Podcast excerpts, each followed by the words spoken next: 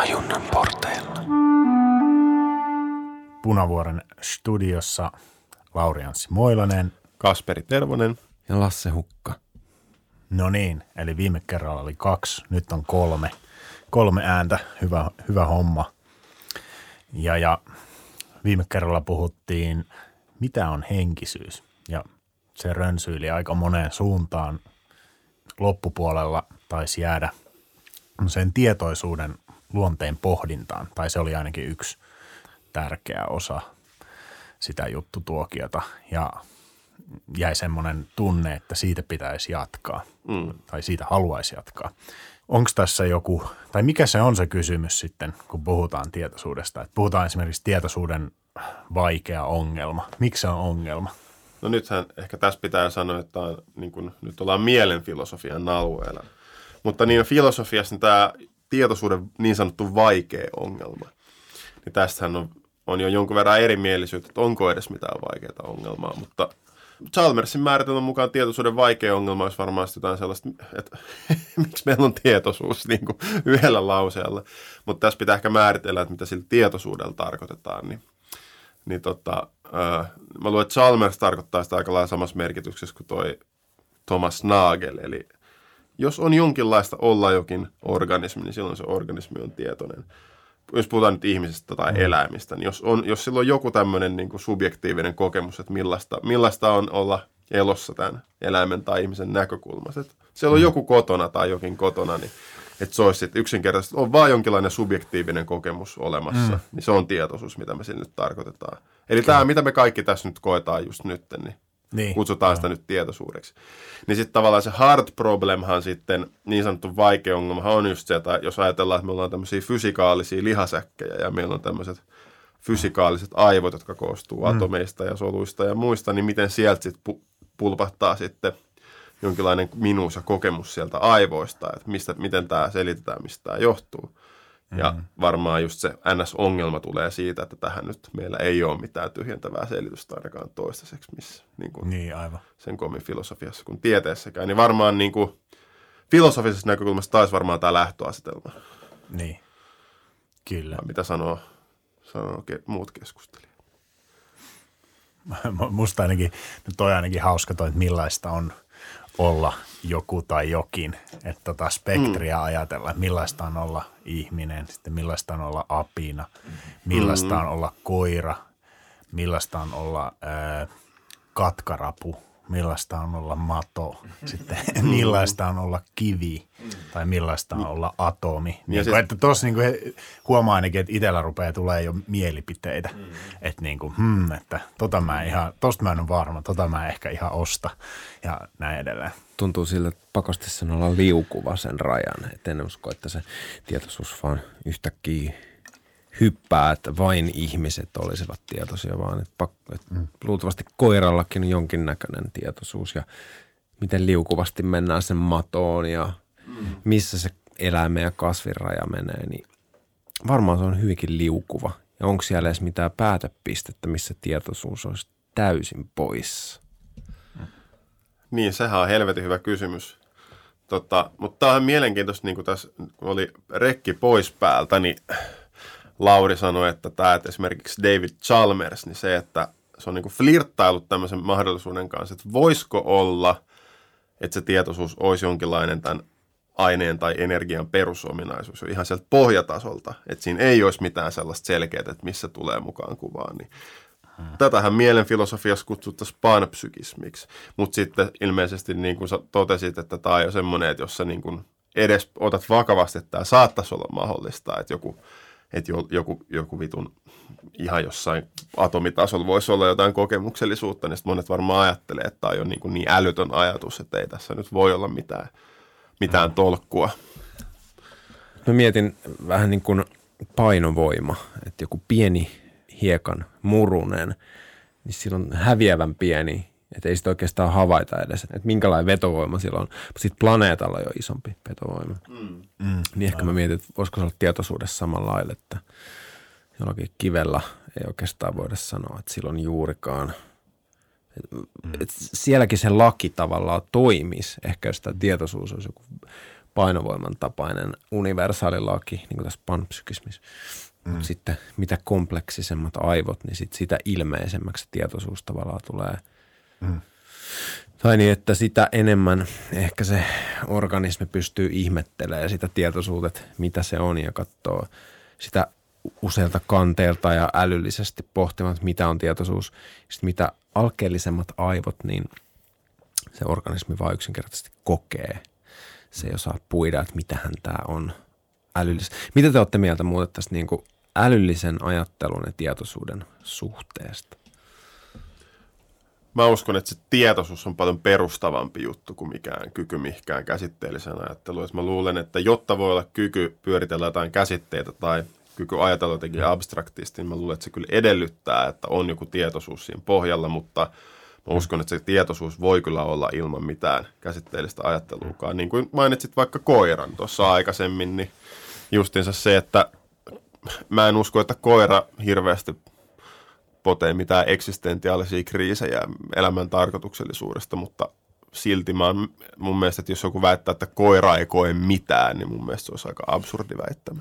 Mm pakko heittää väliin, että kyllähän niin kuin tietokone prosessoi älyllisiä asioita ilman sitä pohjalla olevaa tietoisuutta. Niin, mutta mitä, mitä se liittyy koiraan? Ei kun sä vaan äsken sanoit, että, että tietoisuus pitää olla aina älyllisten prosessien alla, niin eihän tietokoneella ole sitä siellä, sitä tietoisuutta. Sillä, niillä on tietokoneella periaatteessa vaan ne älylliset prosessit ilman tietoisuutta. Mä en oikeastaan usko, että tietokone on edes älyllisiä prosesseja siinä mielessä, mitä me tarkoitetaan älyllisillä prosesseilla, kun puhutaan ajattelusta. Että nehän on niin kuin ykkösiä ja nolliahan siellä periaatteessa, se on mitä se tietokone tekee, mutta mä en usko, että tietokone nyt mitään niin kuin ajattelee käsitteellä siinä merkityksessä kuin vaikka ihmiset, jos siitä, tästähän nyt ehkä oli kuitenkin alun perin puhe. Mm. Et mä luulen, että se, että voi niin kuin, niin kuin mitä me nyt puhutaan, niin kuin ajatta, puhutaan ajattelusta – niin mä luulen, että se kyllä edellyttää tietoisuutta, että jonkinlainen kokemus varmaan voi olla ilman, ilman mitään kykyä mihinkään käsitteelliseen ajatteluun. Mutta mä en usko, että tietokoneet ajattelee käsitteellisesti siinä mielessä, mm. mitä me nyt tarkoitetaan tällä. Ehkä se jonkinlaista informaation käsittelyä on, mutta en mä kyllä usko, että se ajattelua on niin kuin missään tämmöisessä merkityksessä kuin mitä me nyt tarkoitetaan arkipsykologiassa. Joo, toi oli kyllä hyvä pointti ja toihan usein toi kysymys tekoälyn ja tietoisuuden – niin kuin suhteesta tai mahdollisesta suhteesta, niin se usein on näissä tota, nykykeskustelussa mm. mukana. Mä luulen, että meillä on, tässä on vähän semmoinen ongelma, että kun puhutaan tekoälystä, niin me helposti niin kuin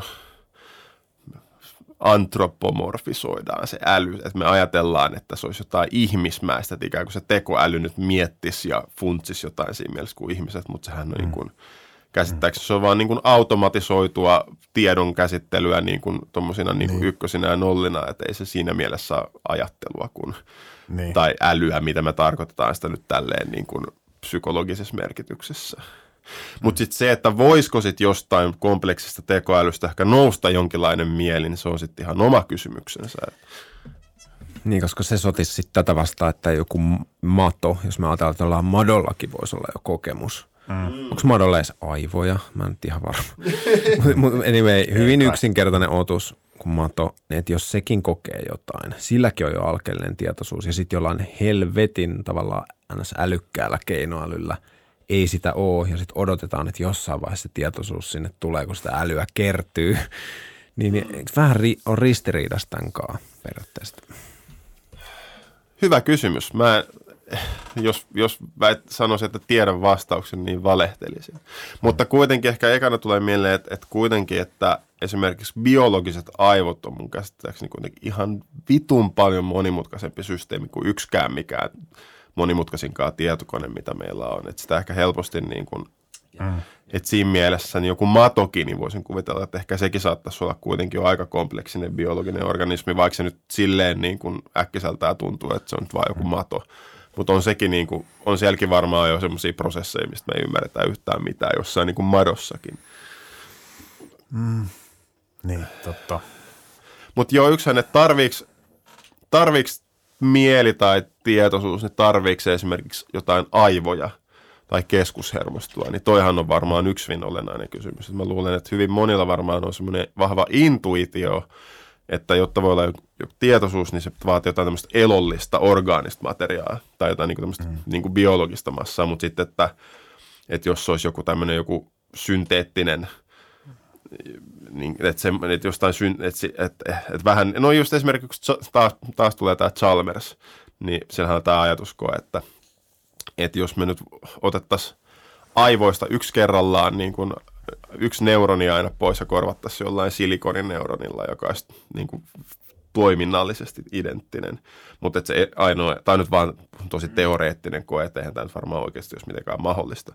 Mutta tälleen teoreettisena ajatuskokeena, niin jos se tavallaan ne silikoni, silikonit tai mitkä tahansa silikonineuronit tai vastaavat, niin jos ne tavallaan olisi toiminnallisesti samanlaisia kuin nämä meidän biologiset neuronit, niin olisiko meillä sitten syytä olettaa, että jossain vaiheessa meidän kokemus häviäisi että et tämä tavallaan, että mun toi niinku just ehkä haastaa tavallaan sen intuition, että tarvitaanko, tai pitääkö sen materiaan olla sitten tämmöistä elollista.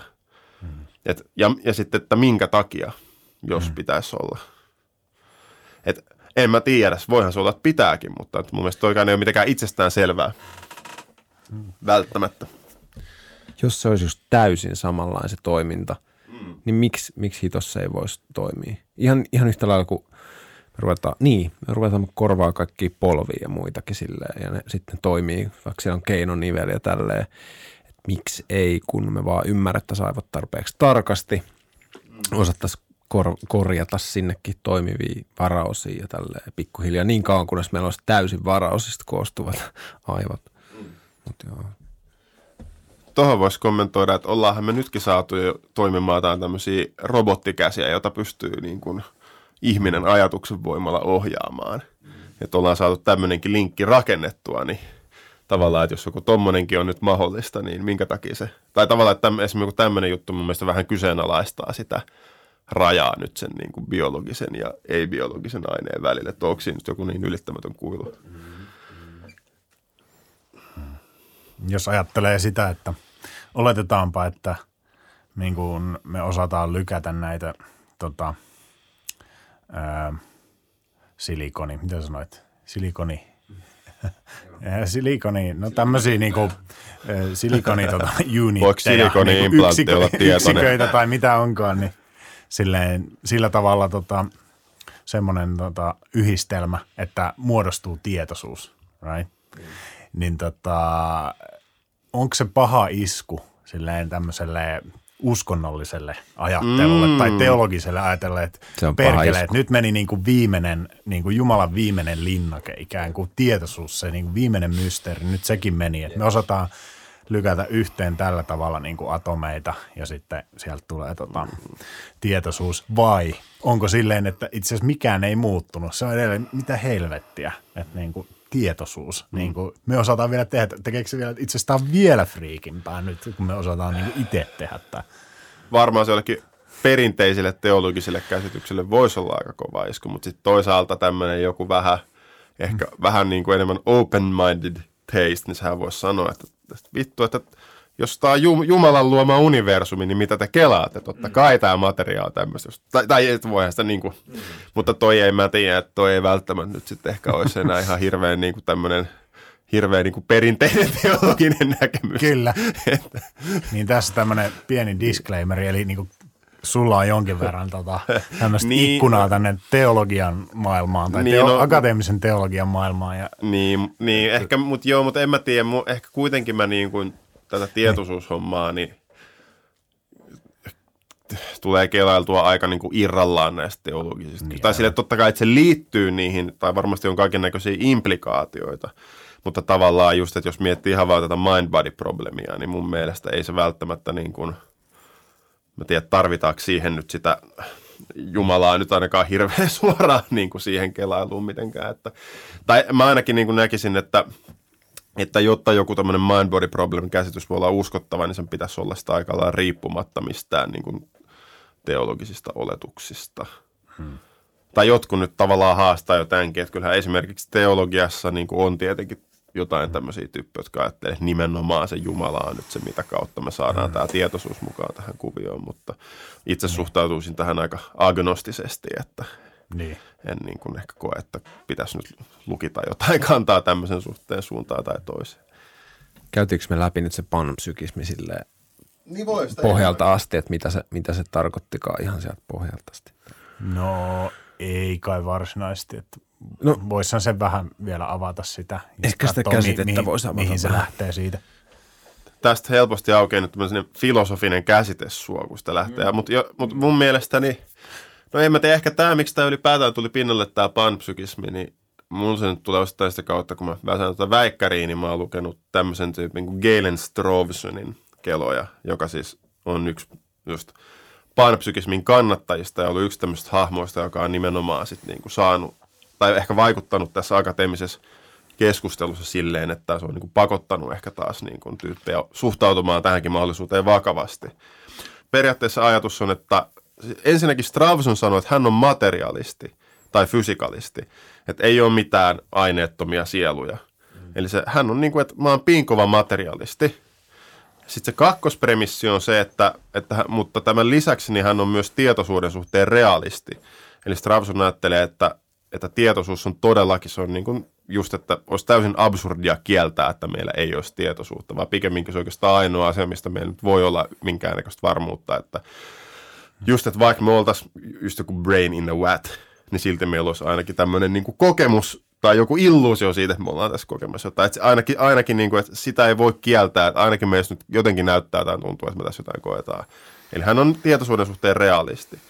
Ja sitten tästä päästään niin kuin sit kolmanteen vaiheeseen, niin mitä Stravson sanoi, että jos haluat olla sekä fysikalisti että ottaa tietoisuuden ongelman vakavasti, niin sanoi, että se johtaa panpsykismiin, koska se on ainoa niin kuin tapa, millä me saadaan joten, jotain tolkkua siihen, että miten tästä miten materiasta voi niin kuin tulla joku mieli, koska se perusajatus on siinä, että jos tämä perus, niin kuin tämä fysikaalinen myös olisi täysin tiedotonta, niin se olisi tavallaan niin kuin, se olisi taikuutta tai se olisi jonkinnäköinen ihme, että tämmöisestä täysin niin kuin tiedottomasta pullataikinasta, niin sitten kun se jollain tavalla järjestäytyy, niin yhtäkkiä sieltä pulpahtaa se tietoisuus. Niin se perusajatus on, että, että paljon luontevampaa olisi olettaa, että siinä ei, ei ole semmoista radikaalia gäppiä tai tämmöistä niin kuin, niin kuin discontinuity, mm. että vaan pikemminkin, että siinä olisi tämmöinen, niin kuin Lasse puhui tästä jatkumosta, että ei ole, niin tavallaan, että jos me otetaan, ajatellaan, että sen sijaan, että että se pulpahtaa jostain jossain olosuhteessa. Jos me otetaan se jatkumo, niin periaatteessa se sitten johtaa siihen ajatukseen, että se on siellä jossain pohjatasolla. Mutta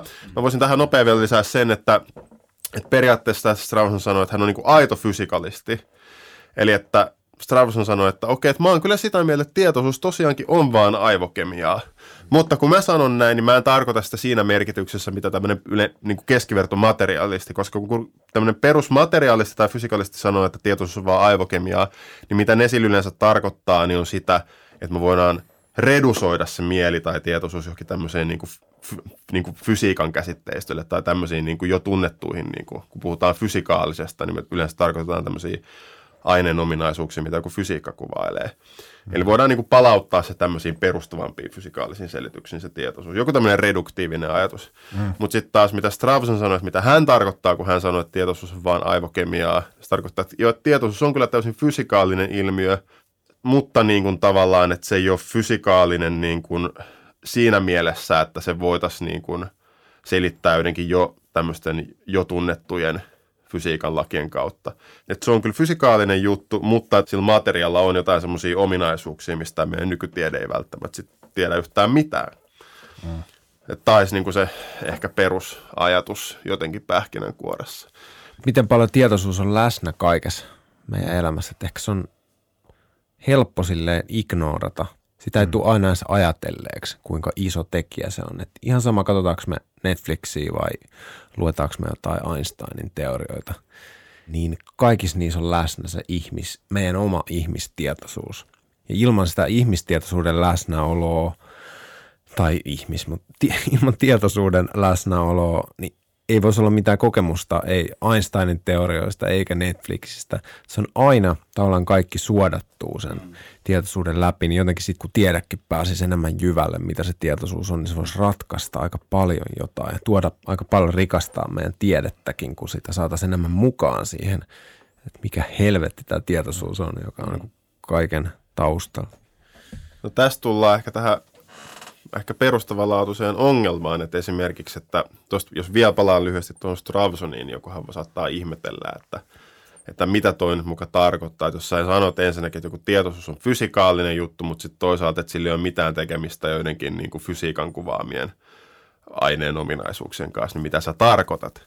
Niin tavallaan, niin ehkä tästä tullaan tähän, että Stravson sanoi, että, että, että just, että ehkä tavallaan joidenkin tämmöisten – meidän, meidän niin kuin luonnontieteiden rajoituksena on se, että me tutkitaan niin kuin asioita vähän niin kuin ulkoa päin. Esimerkiksi, että et jos puhutaan vaikka fysiikasta, niin fysiikka tavallaan tutkii materiaa vähän niin kuin ulkoa päin. Että se kuvailee niin kuin jonkun materiaan tai aineen tai energian tämmöisiä lain, lainalaisuuksia, että miten se käyttäytyy ja miten se toimii. Mutta tavallaan, että fysiikka sinänsä ei oikeastaan kerro meille, että mitä se aine oikeastaan on.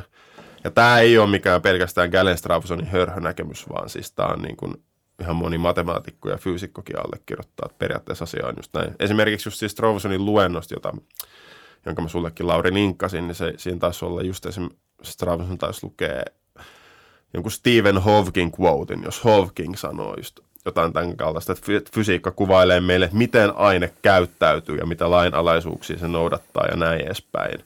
Mutta mm. että se, että mitä se aine on, niin se, se tavallaan jää mysteeriksi. Mm. Eli tavallaan niin kuin, jos niin kuin filosofiassa puhutaan, että jollain on niin kuin intrinsic properties ja extrinsic properties, niin tavallaan, että se fysiikka sitten olisi vähän, että, että se voi kertoa meille millaisia nämä aineen niin kuin extrinsic, ehkä jotenkin ulkoisesti. Mikä suomeksi? No mä just mietin, että miten se kannattaa suomeksi. Ulkokohtaisia, sisä, sisäsyntyisiä. No, joo, sisäsyntyinen olisi varmaan intrinsic. Niin. Ja sitten extrinsic olisi joku semmoinen, että sitä voidaan niin kuin, havainnoita. Niin kuin silleen ulkoa päin, niin. ilman sitä sisäistä accessia. Jotenkin tolleen ehkä. Niin. niin tavallaan niin se just spekuloi, että jos olisi, että jonkinnäköinen tietoisuus olisikin jonkun materiaan tämmöinen niin kuin intrinsic property, niin se ongelma on vähän niin kuin siinä, että me ei oikeastaan sit päästä siihen käsiksi mitenkään ulkoa päin. Oikeastaan tämä on helvetin kiinnostava pointti, koska tässä tullaan siihen, että oikeastaan niin kuin ainoa tämmöinen niin kuin vinkkeli materiaan, joihin meillä on tämmöinen suora access tämmöiseen niin kuin intrinsic mm. sisäsyntyisiä ominaisuuksia, on me, me ollaan lihasäkkejä itse. Mm. Ja meillä on tällainen aika rikas kokemusmaailma, että voisiko tässä sitten pikemminkin päätellä, että ehkä tämä materia ei ole mitään ihan kuollutta legopalikkaa sitten. Mm. Et, jos jos niin kuin näin, näin muotoilisi. Niin. Ja toi, ja toi on hauska, että jos Hawking on sanonut, että – että me ei niin kuin oikeastaan tiedetä, mitä aine loppujen lopuksi on, koska me ei oikeastaan tiedetä, mitä tietoisuuskaan loppujen lopuksi on. Mm. Eli me ei tiedetä, mitä on aine, me, ei tiedetä, mitä. mitä on tietoisuus. Ei tiedetä loppujen lopuksi mitään. Silleen, vai voidaanko näin sanoa? Tuohan on upea, upea tiedetä mistään mitään. Että sitten et sit fyysistä maailmaa me pystytään tavallaan mittailemaan päättää, että tässä on metrin pätkä tätä fyysistä maailmaa. Että tämän, näin kovaa valo kulkee ja muuta. Mutta sitten tietoisuutta meidän on vaikea mittailla, kun tuntuu, että sille ei oikein koko eikä muotoa eikä tälleen. Niin sitten on aika vaikea analysoida, että mitä helvettiä se on. Mm. Mulla tulee taas heti mieleen kyllä sitten nuo idän, niin. idän jutut tästä. Sit me, siellä mennään enemmän siihen sisäiseen kokemukseen, mm. mietitään elämän mysteereitä. Tunnustellaan, miltä se tuntuu sisältä käsin, intrinsically se niin. kokemus. Mun mielestä taas toisaalta ehkä voisi sanoa, että me nimenomaan tiedetään, mitä tietoisuus on siinä mielessä, että se on vaan just tämä meidän kokemus. Niin. Että niin. se, et se tavallaan, että et, et, niin kuin, et, ehkä se jossain mielessä onkin ainoa se, mitä me tavallaan tietää. Niin. Jos, mä tie, niin, jo, jossain mielessä, mitä se tietäminenkin se, se, se nyt on, mutta... Niin, niin oliko sinulla vielä jotain noista lisättävää tuosta idän, idän mystiikka näkökulmasta?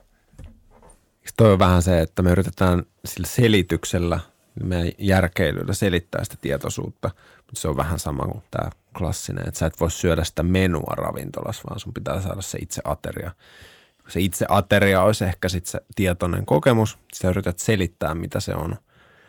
Ja se on se menu, mikä kuvaa, mitä siinä nyt on siinä. Siinä on se kuva ehkä siitä hampurilaisesta, mutta se ei niinku, niin. sä et voi syödä sitä kuvaa.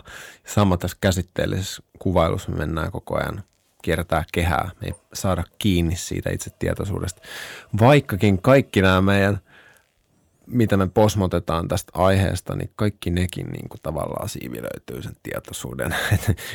tavallaan niin. tietoisuus kannattelee näitä kaikkia näitä mm. teorisointeja näitä. Niin, toi, joo, toi ainakin on myös kiinnostavaa, mitä ihan länkkärifilosofiakin sanoo tietoisuudesta se, että, mm, että se on aina suhteessa johonkin.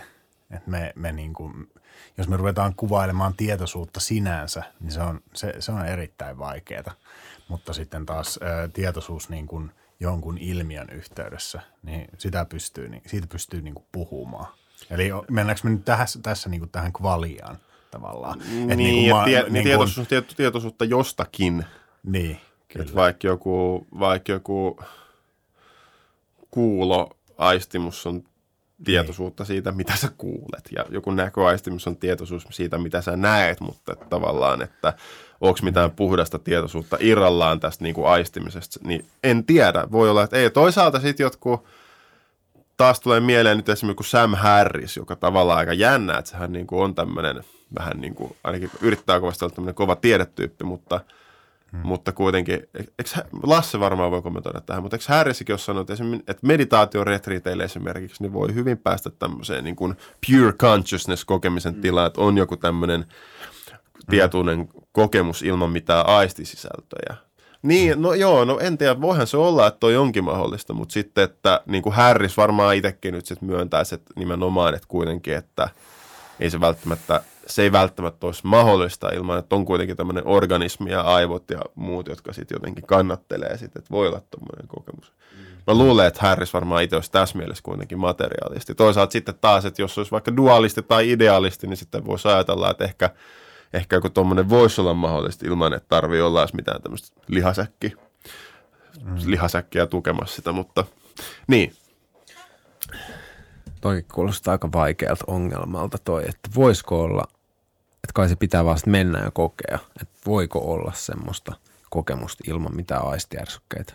Mä en ole, kyllä ihan, mä en ole varmaan kokenut kyllä sellaista tietoisuutta irrallaan aistikokemuksista, että en osaa sanoa Harrisin kokemuksesta, mutta, mutta musta se ei ole sanoa, että vaikka hän on kokenut tällaisen tietoisuuden irralla aistikokemuksista, niin silti se sanoo, että se on vaan silti sellainen subjektiivinen. Että se ei kerro silti mitään niin kuin objektiivista totuutta, mm. että olisi joku tietoisuuden meri, mikä sisältää kaiken, vaan se on vain hänen subjektiivinen mm. kokemus. Jotenkin noin. Mm.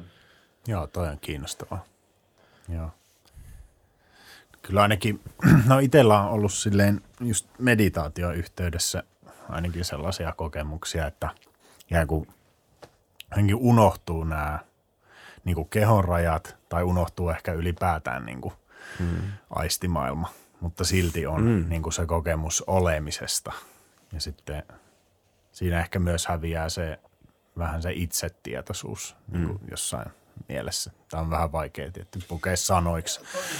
Mutta se, että justiin, niin kuin en mä tuossa niin kuin, lähtisi välttämättä väittämään, että, että niin kuin – no mitä jos ei olisi kehoa, no mitä jos ei olisi niin kuin fysikaalista maailmaa, niin mi, mi, mm. mi, mitä tolle kokemukselle tapahtuisi. No, niin, mulla, ei, mulla ei ole tuosta mitään kokemusta niin kuin luonnollisesti, tai mm. siis niin kuin, äh, niin. mä, mä, mä oon niin kuin elänyt tässä maailmassa ja tämä niin kuin, tää kokemus niin kuin ei ais, aistillisuudesta tai puhtaasta tietoisuudesta, niin sekin mm. tapahtuu kuitenkin täällä niin kuin, äh, täällä, no Helsingissä, Suomessa, eh, whatever. Niin. Niin kuin, tietty joku voisi sanoa ehkä tuohon, että no sit sä et ole vielä niin kuin ollut kovin syvällä. Sitten sit jos vietät niin. siellä enemmän aikaa, niin sitten sä tajuat, että niin kuin kaikki toi Suomi ja Pasila ja muu, niin nämä on niin kuin ihan toissijasta siihen, tota, puht, että se puhdas tietoisuuskokemus on itse asiassa se ensisijainen silleen. Ja tavallaan, niin kuin, että varma, toi on varmaan just se, mitä sitten ehkä Harrison sitten – eri, eri mieltä tosta. En, en tiedä. Tai just, että jos sä ajatellaan, että sä istut siinä tyynyllä hiljalla ja sulta katoaa ne kaikki aisti ne. asiat, että se on vasta puhdasta olemista. Ja sitten jos joku yhtäkkiä liiskaisi sun pään, niin kuin, niin kuin niin. kärpäsen, niin mitä sille tapahtuu? Häviäisikö mm. se vai jatkuisiko se jossain Aivan. Cloud Nineilla se kokemus? mutta, mutta tuli vielä, tässä pitää ehkä erotella kuitenkin se niin kuin meidän, kun monesti näissä henkisistä traditioissa puhutaan just minä-kokemuksesta minä-tietoisuudesta ja tällaisesta, niin se on kuitenkin eri asia, että sekin on vähän tarinoiden rakennelma se minä-kokemus. joka tavallaan elää koko ajan siitä, että kun se saa aisti-informaatiota, se minä-tarina, niin sitten se, öö, miten se sanotaan, se, se niin reflektoi itseään se tarina niihin saa niistä vahvistusta, että okei, mä tunnen taas tämän, haistan taas tämän, näen, että tämä on tämä tuttu asia, tai sitten se kertoo itsellensä myös ajatuksen tasolla eri asioita, että mä oon Lasse ja mä oon tän ja tän ikäinen ja mä asun Suomessa ja muuta.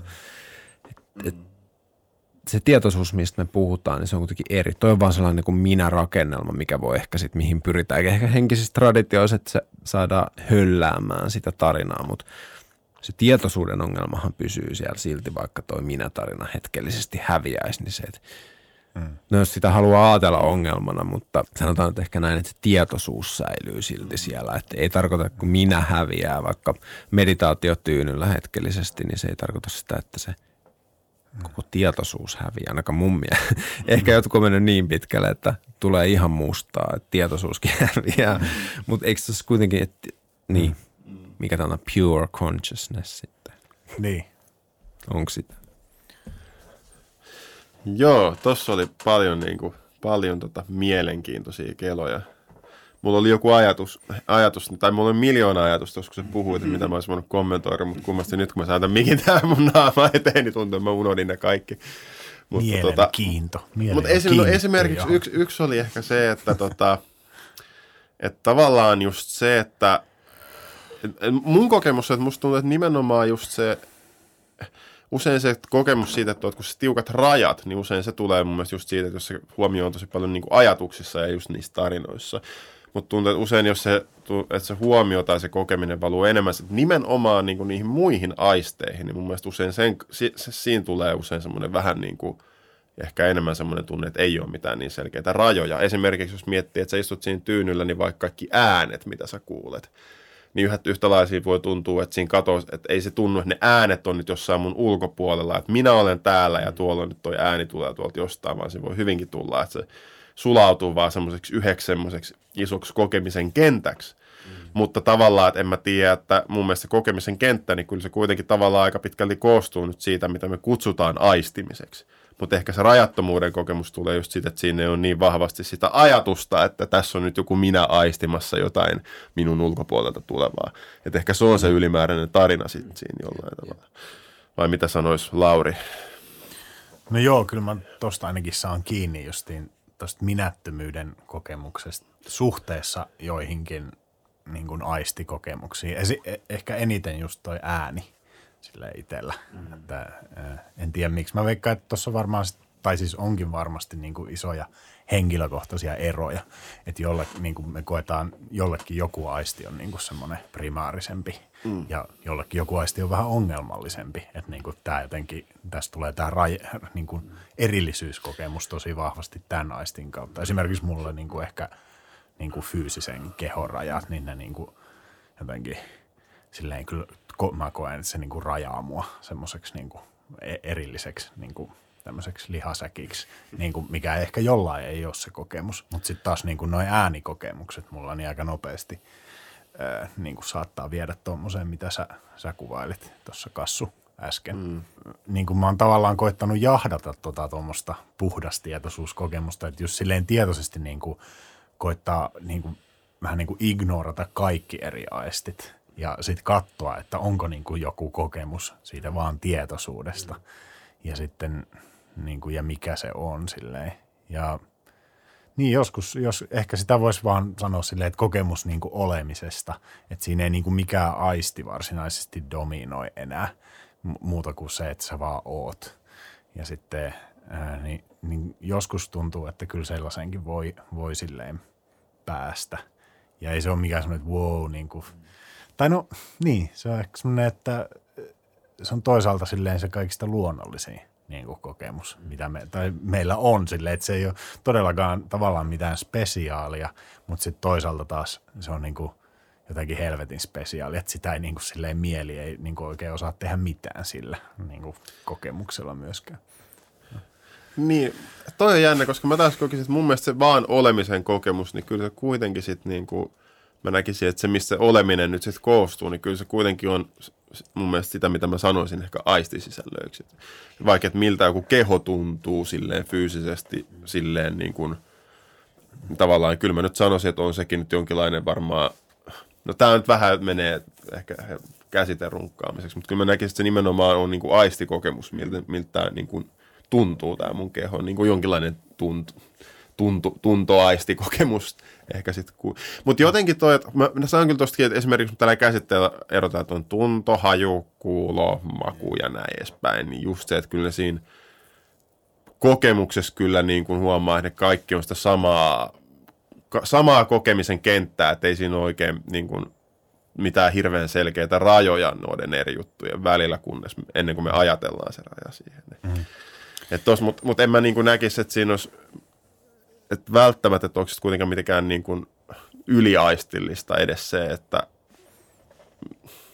en, niin, mä, en mä väitä, niin. että se on yliaistillista, mutta mä niin kuin ehkä enemmänkin väitän sitä, että kun esimerkiksi puhutaan fenomenologiassa jossain, mm. niin kuin, että voidaan poissulkea jotain juttuja, niin, niin kuin tolla, tolla tavalla, että voidaan niin kuin, voin olla, että mä en keskity nyt siihen niin kuin aistikokemuksiin, mitä esimerkiksi mulla on nyt niin kuin kokemus, mitä tuntuu mun takalistossa tällä hetkellä, niin kuin semmoista mm. pientä, mun kantapäät tuntuu siellä ja tämmöistä juilintaa, mm. mutta silleen, että mä voin niin kuin, tavallaan blokata niin kuin tosi paljon asioita just tuolla intentiolla, että mä haluan vaan nyt olla ja, ja näin. Mut, ja siinäkään mä en tavallaan, no joo, okei, okay, Lasse, jatka sä. Ei, sitä vaan, että me blokataan niitä anyway koko ajan. Että nyt jos mä niin, sanon kassulla, että kiinnittäpä huomiota sun pikkuvarpaaseen, niin sä, et, sä varmaan niin löydät sen, että siellä se on. Mutta ennen kuin mä sanoin sitä, niin sä et välttämättä, se ei ollut sun tietoisuudessa silleen, että sitten tuolla just meditaatiotyynä, sitä rajataan hiljalleen noita aisteja mm. pois ja silleen, on sitten erilaisia tyylejä tietysti, joskus voidaan kaikki in, all inclusive tyyppisesti niin. sisällyttää kaikki kokemukset ja toisessa meditaatiotekniikassa yritetään rajata kaikki pois. Kyllä. Niin, ainakin mietin, että kun viime podcastissa oli puhe näistä niin oceanic feeling, että just jotain semmoista niin kuin, jotain semmoista ykseyskokemusta, niin musta ainakin tuntuu, että itselläni semmoista on nimenomaan ollut sitten semmoisia ehkä, että nimenomaan niin kuin, että ei nimenomaan ei yritä niin kuin rajata mitään ulos, vaan että nimenomaan, että Mm. Että se nimenomaan, että se huomio vähän niin kuin levii ihan kaikkeen mahdolliseen, mitä siinä niin kuin Aivan. aistii jotenkin, että kaikki kuulot. Ja, no ehkä just se kuulo on aika iso juttu, tai, tai niin kuin usein, että tuntuu, että esimerkiksi jos istuu ihan hiljaisuudessakin, niin vaikka tuntuu, että, että periaatteessa, että kun ei ole niin kuin, että jos on ihan hiljasta, ei ole mitään niin kuin kuuloaisti, niin, niin sit, sit, tai kuuloaisti musta, niin tuntuu, että sit siinä tulee semmoinen, niin kuin, itse asiassa Daryl Bailey puhuu tästä, että kuulee semmoinen niin high pitch noise. Onko teillä tämmöistä? Että joku vähän semmoinen niin sirinä alkaa kuulua, kun on tosi hiljasta. Mm. No, mulla ainakin joo. tinnitys. Että... niin, mä en, mut, mä en tiedä, että oliko se nyt tinnityksestä kyse, mutta joo, no tinnitys varmaan alkaa kuulua. No, mulla on, kuuluu tinnitys, että mulla on niin. kyse siitäkin. joo. Et se, mutta tavallaan, että se hiljaisuuskin ikään kuin kuulostaa nyt lainausmerkeissä joltakin, mikä on ihan jännä. Nyt, nyt tämä on jännä, tämä on mennyt tämmöisestä akateemisesta filosofiasta nyt enemmän tämmöiseen niin kuin kokemusfiilistelyyn, mutta se on varmaan aivan hyvä. Ei, ei, ei Eikö, varastin Mikin kanssa. Ehkä se on hyvä, että se on mennyt tähän suuntaan. Joku just puhui sitä, kun se oli käynyt huoneessa, mikä on tehty aivan hiljaiseksi. Niin sitten sanoi, että siellä kuulee vaan oman verensä kohina ja sydämen sykkeen. Mä menin nyt näihin aisteihin vielä siinä mielessä, kun sanoit, että on henkilökohtaisia eroja, että mikä on semmoinen trikkeroivampi aisti. Sulle se oli se kehollinen tuntoaisti, oli haastavampi päästä jotenkin sen yli. Niin ja aiemmin oli toi niin kuin itse asiassa kuuloaisti, koska mulla niin kuin tuli tinnitys ja mä niin kuin, jotenkin just niin kuin aiemmin oli just toi, että hakee sitä hiljaisuutta, just. absoluuttista hiljaisuutta. Ja sitten jossain vaiheessa niin kuin mä toisin, että toi peli on menetetty ja sitten se oli niin kuin ihan kauheata. Että se jotenkin, että mä koen, että se, tää on niin kuin syy masennukseen, tää, että niin kuin koko ajan joku päällä, joku ääni sitten se on jännä, mihin kaikkeen tottuu myös. Ja just toi tietoisuuden niin kuin valikoiva luonne. Niin. nyt, nyt tämä ei ole mun elämässä niin kuin iso ongelma lainkaan, niin kuin mitä mun korvas kuuluu. Mm. Just tälle Galen Stravsonille sehän on se pointti, että, että että ei tietoisuus ole mysteerinen juttu. Että, myste- että se, mikä on mysteeristä, on materia.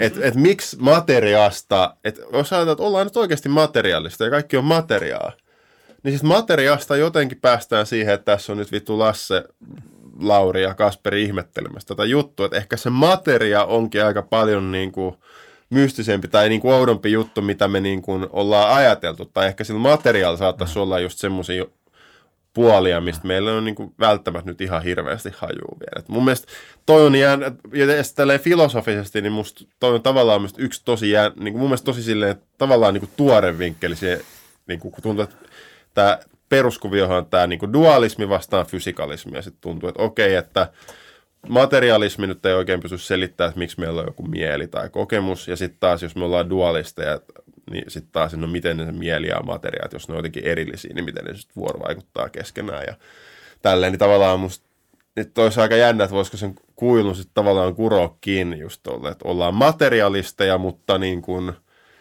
mutta sitten tavallaan, että tämmöinen materialismi, mistä me nyt puhutaan, niin aika moni tämmöinen niin kuin tyypillinen fysikalisti hän nyt sanoisi, että olette ihan vitun hörhöjä, että mitä te oikein muutatte vittu, että vedätte jotain vitun sieniä alatte puhua, että joku vitu atomit on jotenkin tietoisia, että toi nyt on aika korkeallinen tuosta kamaa, mutta, mutta, mutta, mutta niin kuin, että en mä tiedä, tässä sitä nyt ollaan. Ja mun, mun mielestä kuitenkin mulla on nyt ainakin kovasti tämmöinen illuusio, että, että ei me nyt mun mielestä nyt edes niin älyttömiä juttuja puhuta. Mm. Mä oon ihan, mun mielestä tässä on ihan niin kuin, ainakin musta tuntuu kovasti, että kyllä tässä nyt ihan joku logiikka vielä on mukana.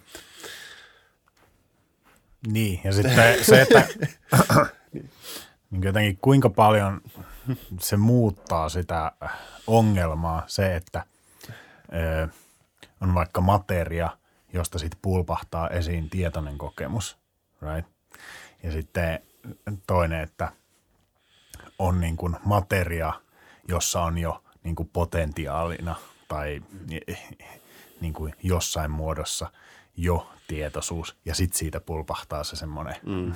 tämmöinen tietoinen kokemus, niin tavallaan eikö se ole niin kuin aika, aika sama tilanne silleen tietysti mielessä. Tai, se, tai että se kysymys voisi olla, että niin kuin, niin kuin, olikohan se nyt Heideggerin niin kuin mielestä tämä peruskysymys, että isoin kysymys on, että miksi jotain – mieluummin kuin ei mitään. Niin, Silleen, nimenomaan. Että, niin kuin, siinä on sitten niin kuin voi olla pari askelta tälleen, niin kuin voidaan postuloida siihen, mutta silti silleen mm. se peruskysymys toi, mm. että niin kuin, no kai, sitä kai nyt emme voi kiistää, että tässä jonkinlainen tietoisuus tässä puhuu, höpöttää. Niin kuin tässä punavuoressa ja silleen, mm. niin kuin, että miksi se – sen sijaan, että ei mitään. Mm. Toi niin, jännä, niin se koska... on silleen se perus, mm. niin kuin what the fuck. Niin, kuin niin nimenomaan. nimenomaan. what the fuck is going on. niin, kyllä. Mutta se on jännä, että tuntuu, mä mietin, että kun just, kun, no Moilaselle on varmaan tuttu filosofista niin kuin eliminatiivinen materiaalismi tai eliminativismi, että sitten päädytään väittää, että ei se ole edes mitään, niin kuin esimerkiksi Daniel Dennett tai joku Paul Churchland, mm että tavallaan nehän päätyi sitten, että joku mieli ja tietostaa vaan niin kuin, että että et, et meillä on nyt tämmöinen joku kognitiivinen illuusio, että tässä on joku tietoisuus, mutta tämä on ihan, ihan höpö, höpö. Että jossain vaiheessa tämä kaikki voidaan selittää kuin neurotieteen kautta ja ei tarvita enää mitään tämmöisiä huuhaa käsitteitä kuin joku mieli tai minuus tai mm. muuta vastaavaa. Niin mä mietin, että voisiko, tuossa oli mun mielestä esimerkiksi no, William Hasker, se on tämmöinen vähän niin kuin uskonnon filosofisesti tai teologisesti orientoitunut filosofi, mutta mun mielestä sillä oli aika hyvä pointti, että voisiko tuossa olla kyse sitten jostain semmoisesta, että kun kaikki haluaa, että on joku semmoinen maailmankuva, johon saadaan kaikki jotenkin mahtumaan, niin kuin uskovaiset haluaa, että se uskonto kattaa kaiken, niin mä mietin, että voisiko sitten olla jotain semmoista, että jos, jos, jos haluat, että se tiede on se sun nyt lainausmerkeissä uskonto, että se on se, mihin nyt kaikki pitää saada mahtumaan jotenkin, niin voisiko se olla, että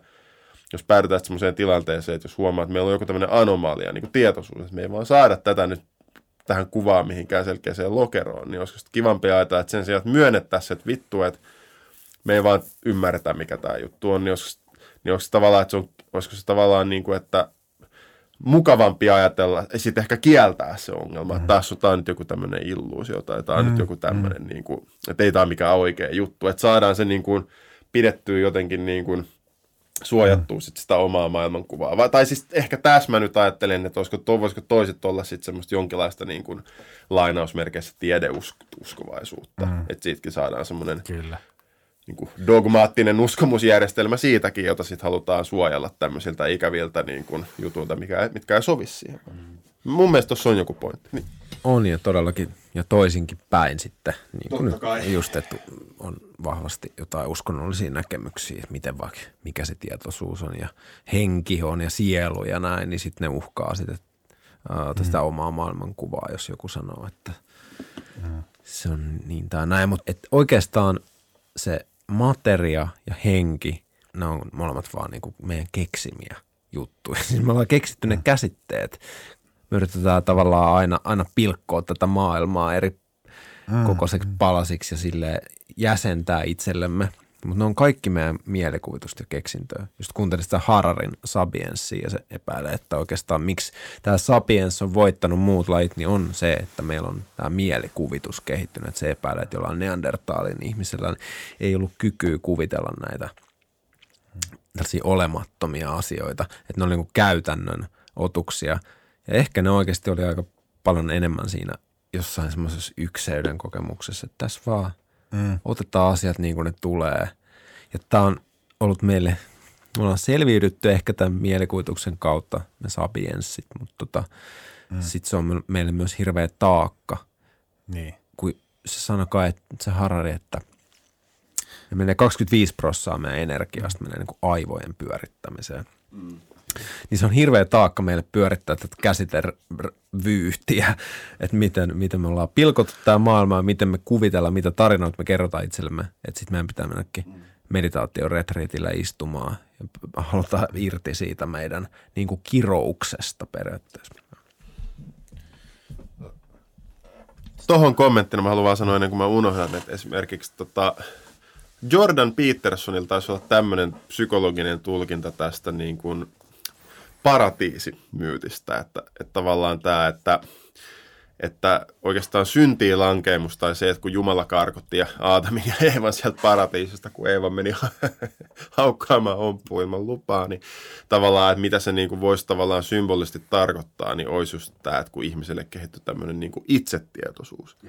Että tavallaan että itsetietoisuuden kehittyminen oli tavallaan se, niin kuin se että se, että se, että että se ei, paratiista karkottaminen symboloi sitä. Että se, ja just toi, että se, niin kuin, se voisi olla semmoinen kaksiteräinen miekka. Että toisaalta se, että meillä on kyky niin kuin, jotenkin abstraktisti ajatella, että okei, tässä on niin kuin minä ja on tämmöinen juttu kuin aika, niin siitä että tavallaan, että siitä myös tulee hirveästi kärsimystä. Ihan jo senkin takia, että me, meistä tulee tietoisia siitä, että me ollaan kuolevaisia. Että me tajutaan se, että jonain päivänä me kuollaan. Että me ollaan synnytty ja me vanhetaan ja kuollaan. Niin esimerkiksi joku tommonen, niin kuin, että, että, voisiko, että me ollaan tavallaan toisen hinta, mikä me ollaan maksettu siitä semmoisesta ajattelusta, joka on myös tehnyt meistä nyt tämmöisen ikään kuin luomakunnan herra. Että se on niin kuin double-edged sword, ehkä, niin. Tämä on ihan tämä on älyttömän hieno ajatus. Ja se, mulla on kanssa jotenkin oma kokemus siitä – että kun on ollut pieni, mä juoksen niin kuin omasta huoneestani kohti keittiötä ja sitten siinä niin kuin eteisen kolma pysähdyn vaan. Ehkä mä oon seitsemänvuotias. Sitten mä niin kuin muistan se hetki, kun mä oon tullut tavallaan itsetietoiseksi. Mä silloin mä tajusin eka kertaa, että mä oon olemassa. Mä oon niin oikeasti ihminen. Että mitä hittoa. Sitten se tuntui tavallaan vähän siltä, kun vaihtaisi tietokonepelissä perspektiiviä silleen sellaiseksi, että sä menet sinne kauemmaksi ilmaa ja sä näet, kun se ukkeli juoksee. Sitten mm. sit siihen asti mä olin ollut semmoisessa tavallaan lapsuuden viattomuudessa, flow-tilassa ja ehkä se on just se paratiisi. Sitten mä otin siinä hetkessä, ei silleen, että mä olisin ottanut sieltä tiedon puusta sen omenan, vaan se yhtäkkiä niin kuin se tipahti mun suuhun kesken kaiken. Ja sitten sit mä tavallaan sen jälkeen se oli myös upea vapaus sille, että vau, mä voin tehdä tavallaan päättää itse, mitä mä teen. Että mulla on niin vapaa tahto, vai onko? Mutta sitten mm. sit samalla mut karkotettiin sieltä lapsuuden paratiisista. Ja yhtäkkiä mulla, mulla olikin sellainen kahden vastuun taakka siitä, että mm. nyt mulla on tämä itsetietoisuus. Mutta se on varmaan ihan luonnollinen siis kehitys. Toisilla se tulee liukua niin, ettei sitä huomaa, mutta itse asiassa mun vaimo puhuu, että sillä on myös joku vastaava muisto siitä, kun se on niin yhtäkkiä tajunnut, että että hetkinen, että mä oon niinku ole, mä oon olemassa siinä. Tosiaan. Mm-hmm. Mä itse pysty paikantaa tuolla tavalla samaa niin kuin selkeää kokemusta kuin minkä sä kerroit. Mä muistan sellaisen, että mä joskus olin meidän mummolassa ja sitten mä katsoin, kun nakit tota poris niin kuin vedessä silleen. Ja sitten mä ajattelin, että ö, niin kuin, mä otan nyt asiaksi muistaa tämän kokemuksen. Että sit kun mä oon vanhempi, niin, kuin, niin mä muistan tänne, että mä kattelin pienenä poikana näitä nakkeja porisemassa. Ja sitten mä muistan sen vieläkin. Niin. Ja sitten toi oli jotenkin aika hauska tommonen, niin kuin toi ihan samalla toi niin kuin itsetietoisuus herääminen, mutta kuitenkin jollain tavalla liittyy tohon, niin kuin, että rupeaa tolleen tekemään erilaista tuommoista prosessointia sen itsen ja niin kuin sen ää, jatkuvuuden kanssa. Niin, jotain niin, reflektointikokeita rupeaa olemaan ja näin. Joo, ja sitten mä tiedän, pitäisikö tässä nyt mennä siihen, mistä me puhuttiin tuossa vähän tauollakin, että, että just, että kun, ehkä kun puhutaan tietoisuudesta, niin saattaa olla, että monelle se merkitsee käytännössä, että, että se on niin kuin synonyymi itsetietoisuuden kanssa. Mutta että varmaan me kaikki oltaisiin ehkä yhtä mieltä siitä, että, että, että jonkinlainen tietoisuuden läsnäolo on kyllä mahdollista ilmankin, että siinä on semmoinen selkeä itsetietoisuus tai semmoinen minuuden kokemus. Että mm. tavallaan, että ikään kuin ehkä voisi ajatella, että se tietoisuus, että on jonkinlainen tietoisuus pohja, jonka päälle voi ehkä rakentua semmoinen joku tietoisuus jostain minuudesta tai itsetietoisuus, mutta että no varmaan ja tässä voisi taas miettiä, että ehkä joku koira tai vaikka lapsi tai vaikka Lasse ennen kuin Ehkä just sit Lasse ennen kuin, tota, ennen kuin Lasse tajus, että se on olemassa, niin tota, mahdollisesti. Niin. Joskus kun mä olin Adiasantin retriitillä, niin siellä mä muistan, mä jotenkin pinnistelin kauheasti, mä yritin silleen, että jotenkin tuntuu, että mielessä on hirveästi ajatuksia ja niistä kaikista pitäisi päästä eroon, tai tällä ajatus mulla oli päässä. Mutta sitten vaan niinku, sie, siellä vaan jotenkin kävi joku semmoinen juttu, että se mieli vaan niinku spontaanisti hiljeni. Tuntui niin kuin peitto laskeutus mielen päällä semmoinen, että niin kuin se vaan vie mukanaan kaiken semmoisen, niin kuin mitä siellä yleensä liikkuu. Sitten menin omaan huoneeseen ja sitten niin kuin istuin sängyllä ja katselin sille omaa kokemusta ja tajusin, että yleensä ihminen tekee koko ajan semmoista, että se niin kuin katsoo sisäänpäin ja sitten sieltä vastaa siihen katsomiseen semmoinen, että täällä ollaan, täällä minä olen – jotenkin tuommoinen ihan peilausefekti käy. Niin sitten siinä vaiheessa, kun mä katoin ja etsin sitä kaikua, niin sitten yhtäkkiä uh, se tavallaan ampui jonnekin tyhjään, mistä ei tukka mitään vastausta, että täällä minä olen. Se tuntui vähän siltä, kun olisi lähtenyt niin kuin ketjut pois pyörästä. Mä ruven polkea tyhjää, että se ei, niin kuin, se ei enää se tavallaan normaali, normaali toiminta ollut päällä. Ja sitten vaan tuli sellainen, siitä tuli tavallaan sellainen, wow, tosi mm. vapauttava tunne periaatteessa. Sitten mm. sitä jatkui ehkä, kun sai, mä sanoisin, että puoli tuntia. Niin. Sitten se jatkui vielä, kun mä menin kävelylle jonnekin luontoon. Ja siinä just tuli se lapsen kokemus, että mä mm. hyppelin mm. sillä polulla. Niin se oli sellaista, että ehkä mä hyppäsen tohon, ehkä tohon, että se oli sellaista mun vapaata. Mm. Siitä puuttuu se semmoinen niin kuin aikuisen, että, niin. no, että kauas mä katsotaan kelloa, koska tässä on se lounasaika tulossa. Että, siis se oli ihan ihmeellinen kokemus. Tosi Aivan. kiva, mutta ainoa, että no ei tunnu kestävää ainakaan mulla hirveästi. Sitten lähtee veke. Mut. Mun mielestä kuulostaa aika samalta, jos nyt mennään näihin omiin kokemuksiin, niin silloin kun, mä, silloin kun just oli, istuin sen yhden pidemmän retriitin, just niin kuin ta, sanotaan Jenis Sheshin, eli tämmöinen niin kuin seitsemän päivän retriitti, niin muistan myös silloin, kun mä tein just tätä kuka minä olen. Koain harjoitusta. En tiedä kuinka hörhöltä tämä kuulostaa, mutta kuitenkin, että tavallaan se harjoituksen pointti on tutkia, että kuka, kuka mä oon tai mikä on se minä. Tai, mm. Niin sitten tavallaan niin musta tulee, että siinä kanssa jossain kohtaa sitä retriittiä tuli niin kuin semmoinen kokemus, että vähän niin kuin, että se olisi ikään kuin, niin kuin loksahtanut se, mm. että mitä siinä nyt etsii tai mikä siinä on mm. ongelma. Että yhtäkkiä tuntuu vaan, että – että vaan ei siinä tullut mitään uutta tietoa varsinaisesti, mutta tuli semmoinen, että yhtäkkiä se ongelma vaan niin kuin hävisi. Ja sitten tuntui, ja sit, ja sit tuntui, että se, että, tuntui, että mitä jäi jäljelle, niin oli vaan semmoinen niin kuin, ihme vaan semmoinen joku semmoinen vapauden tunne. Just niin kuin, että tuntuu, että vaan niin kuin, di, di, di voi niin kuin painalla menemään ja sitten siinä on mitään semmoista niin kuin, hirveän vaikea kuvailla, mutta tuntuu, että joku semmoinen niin kuin ylimääräinen hankaus niin kuin katoo siitä. Semmoinen, joku semmoinen ihme, just semmoinen, että semmoinen, jatkuva joku semmoinen itsereflektio, jota silleen mm. niin kuin, jotenkin arvioi itteensä jatkuvasti, silleen pe, joku semmoinen peilaaminen. Tuntuu, että se vaan niin kuin, yhtäkkiä että sitä ei enää ole, ja sitten huomaa, että eihän mä tarvitse tätä mihinkään. Mä voin ihan hyvin tässä painella menemään ja toimia, enkä mä, en mun tarvitse kantaa tuommoista niin kuin, Mm. Ei, se, ei sekään mun silleen niin kuin ehkä silleen pysyväksi jäänyt, että se olisi jotenkin täydellisesti hävinnyt kokonaan, mm. mutta ainakin niin kuin, se oli silti aika vahva kokemus. Mm. Ja koen, että kyllä siinä niin kuin, olisi ihan kiinnostavaa tietää, mitäköhän jollain niin kuin aivotasolla siinä niin kuin tapahtuu. Luulisin, että joku niin kuin, mekanismi aivoissa niin kuin korreloisi jonkun tuommoisen mm. niin kuin, jonkun tuommoisen peilaamisen kanssa. Aivan. Jep. Mutta tossa se niinku, mihin se liitti toi tommonen niinku, ää, ikään kuin muljahdus tai muutos tuossa, niinku, että et se semmoinen niinku liiallinen itsetietoisuus tai niinku erillinen minuus, että se niinku tipahti. Että esimerkiksi niinku tämä Ramana Maharshi, niinku intialainen tämmöinen henkinen opettaja 1900-luvulla, niin se, se kuitenkin puhuu, että se isoin niinku harha tulee siitä, tai se vankeus tulee siitä, että samaistaa itsensä niinku erilliseksi kehoksi. Että tämä on niinku se Tämä on niinku iso himo, mutta hmm. mut toi varmaan toi niinku myös liittyy ehkä sitten tämmöiseen, niinku, olisiko toi sitten, että liittyy niinku hindulaiseen perinteeseen tai niinku ad, advaita perinteeseen. En tiedä, en, en, en ole tarpeeksi ekspertti sanomaan, mutta sitten niin, että ehkä niin kuin, mä haluaisin vähän jahdata, tota, että mist, mist, niin kuin, mihin liittyy se ää, erilli, erillisen minuuden ko- kokemus, niin kuin, että liittyykö se enemmän niin kuin, ajatteluun vai sitten tuommoiseen, niin kuin, että missä se fokus on tai en tiedä. Tämän. Vaikea varmaan rajaa. Niin. Sille, niin. En mä tiedä. Tuntuu vaan, että joku semmoinen niin ylimääräinen bullshit layeri vaan niin kuin tippuu pois. Mä oikein tiedä, miten sitä sitten kuvailisi sen paremmin.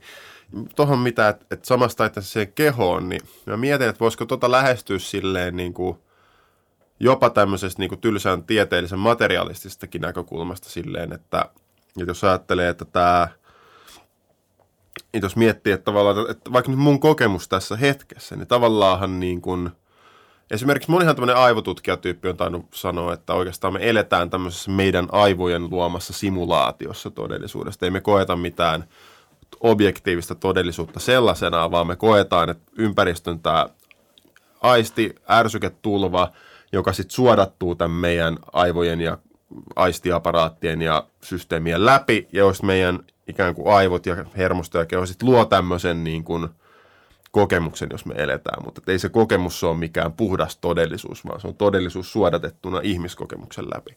Niin tavallaan just se, että jos miettii, että mä nyt elän tässä niin kuin mun aivojen simulaatiossa nyt niin sanotusti, niin, e, niin tavallaan niin kuin siitä näkökulmasta se olisi täysin absurdi ajatus, että miten niin kuin mun kokemus teistä olisi jotenkin mun itsen ulkopuolella. Et yhtä lailla niin kuin, tai tätä samaa simulaatiota, kun mä katson tätä mun kehoa, ja mä katson näitä mun käsiä, ja sitten mä katson Lasse, jos mä katson Lauria, niin yhtä lailla tämä on tämä niin kuin sama simulaatio sit, että tavallaan, että ei se, että jos, jos nyt haluaisi tämmöistä näkökulmaa niin kuin ajatella tästä näkökulmasta, että tavallaan niin kuin, tolleenhan niin kuin, tavallaan koko ajatus, että tässä mun kokemuksessa olisi jotain mun ulkopuolella tavallaan näyttäytyy aika absurdina ehkä.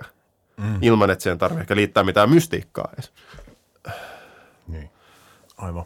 Tai että tavallaan, jos, jos palataan tähän tietoisuuskäsitteeseen, niin tavallaan, että tämä samalla tavalla, tämä on samaa, samaa tietoisuutta niin kuin, esimerkiksi samalla tavalla, niin kuin kun mä katson vaikka sun kasvoja – niin se ne, tavallaan tämä mun aist, kokemus siitä, että oot siinä, niin se tapahtuu tässä samassa tietoisuuden kentässä kuin missä tämä munkin omakin keho on.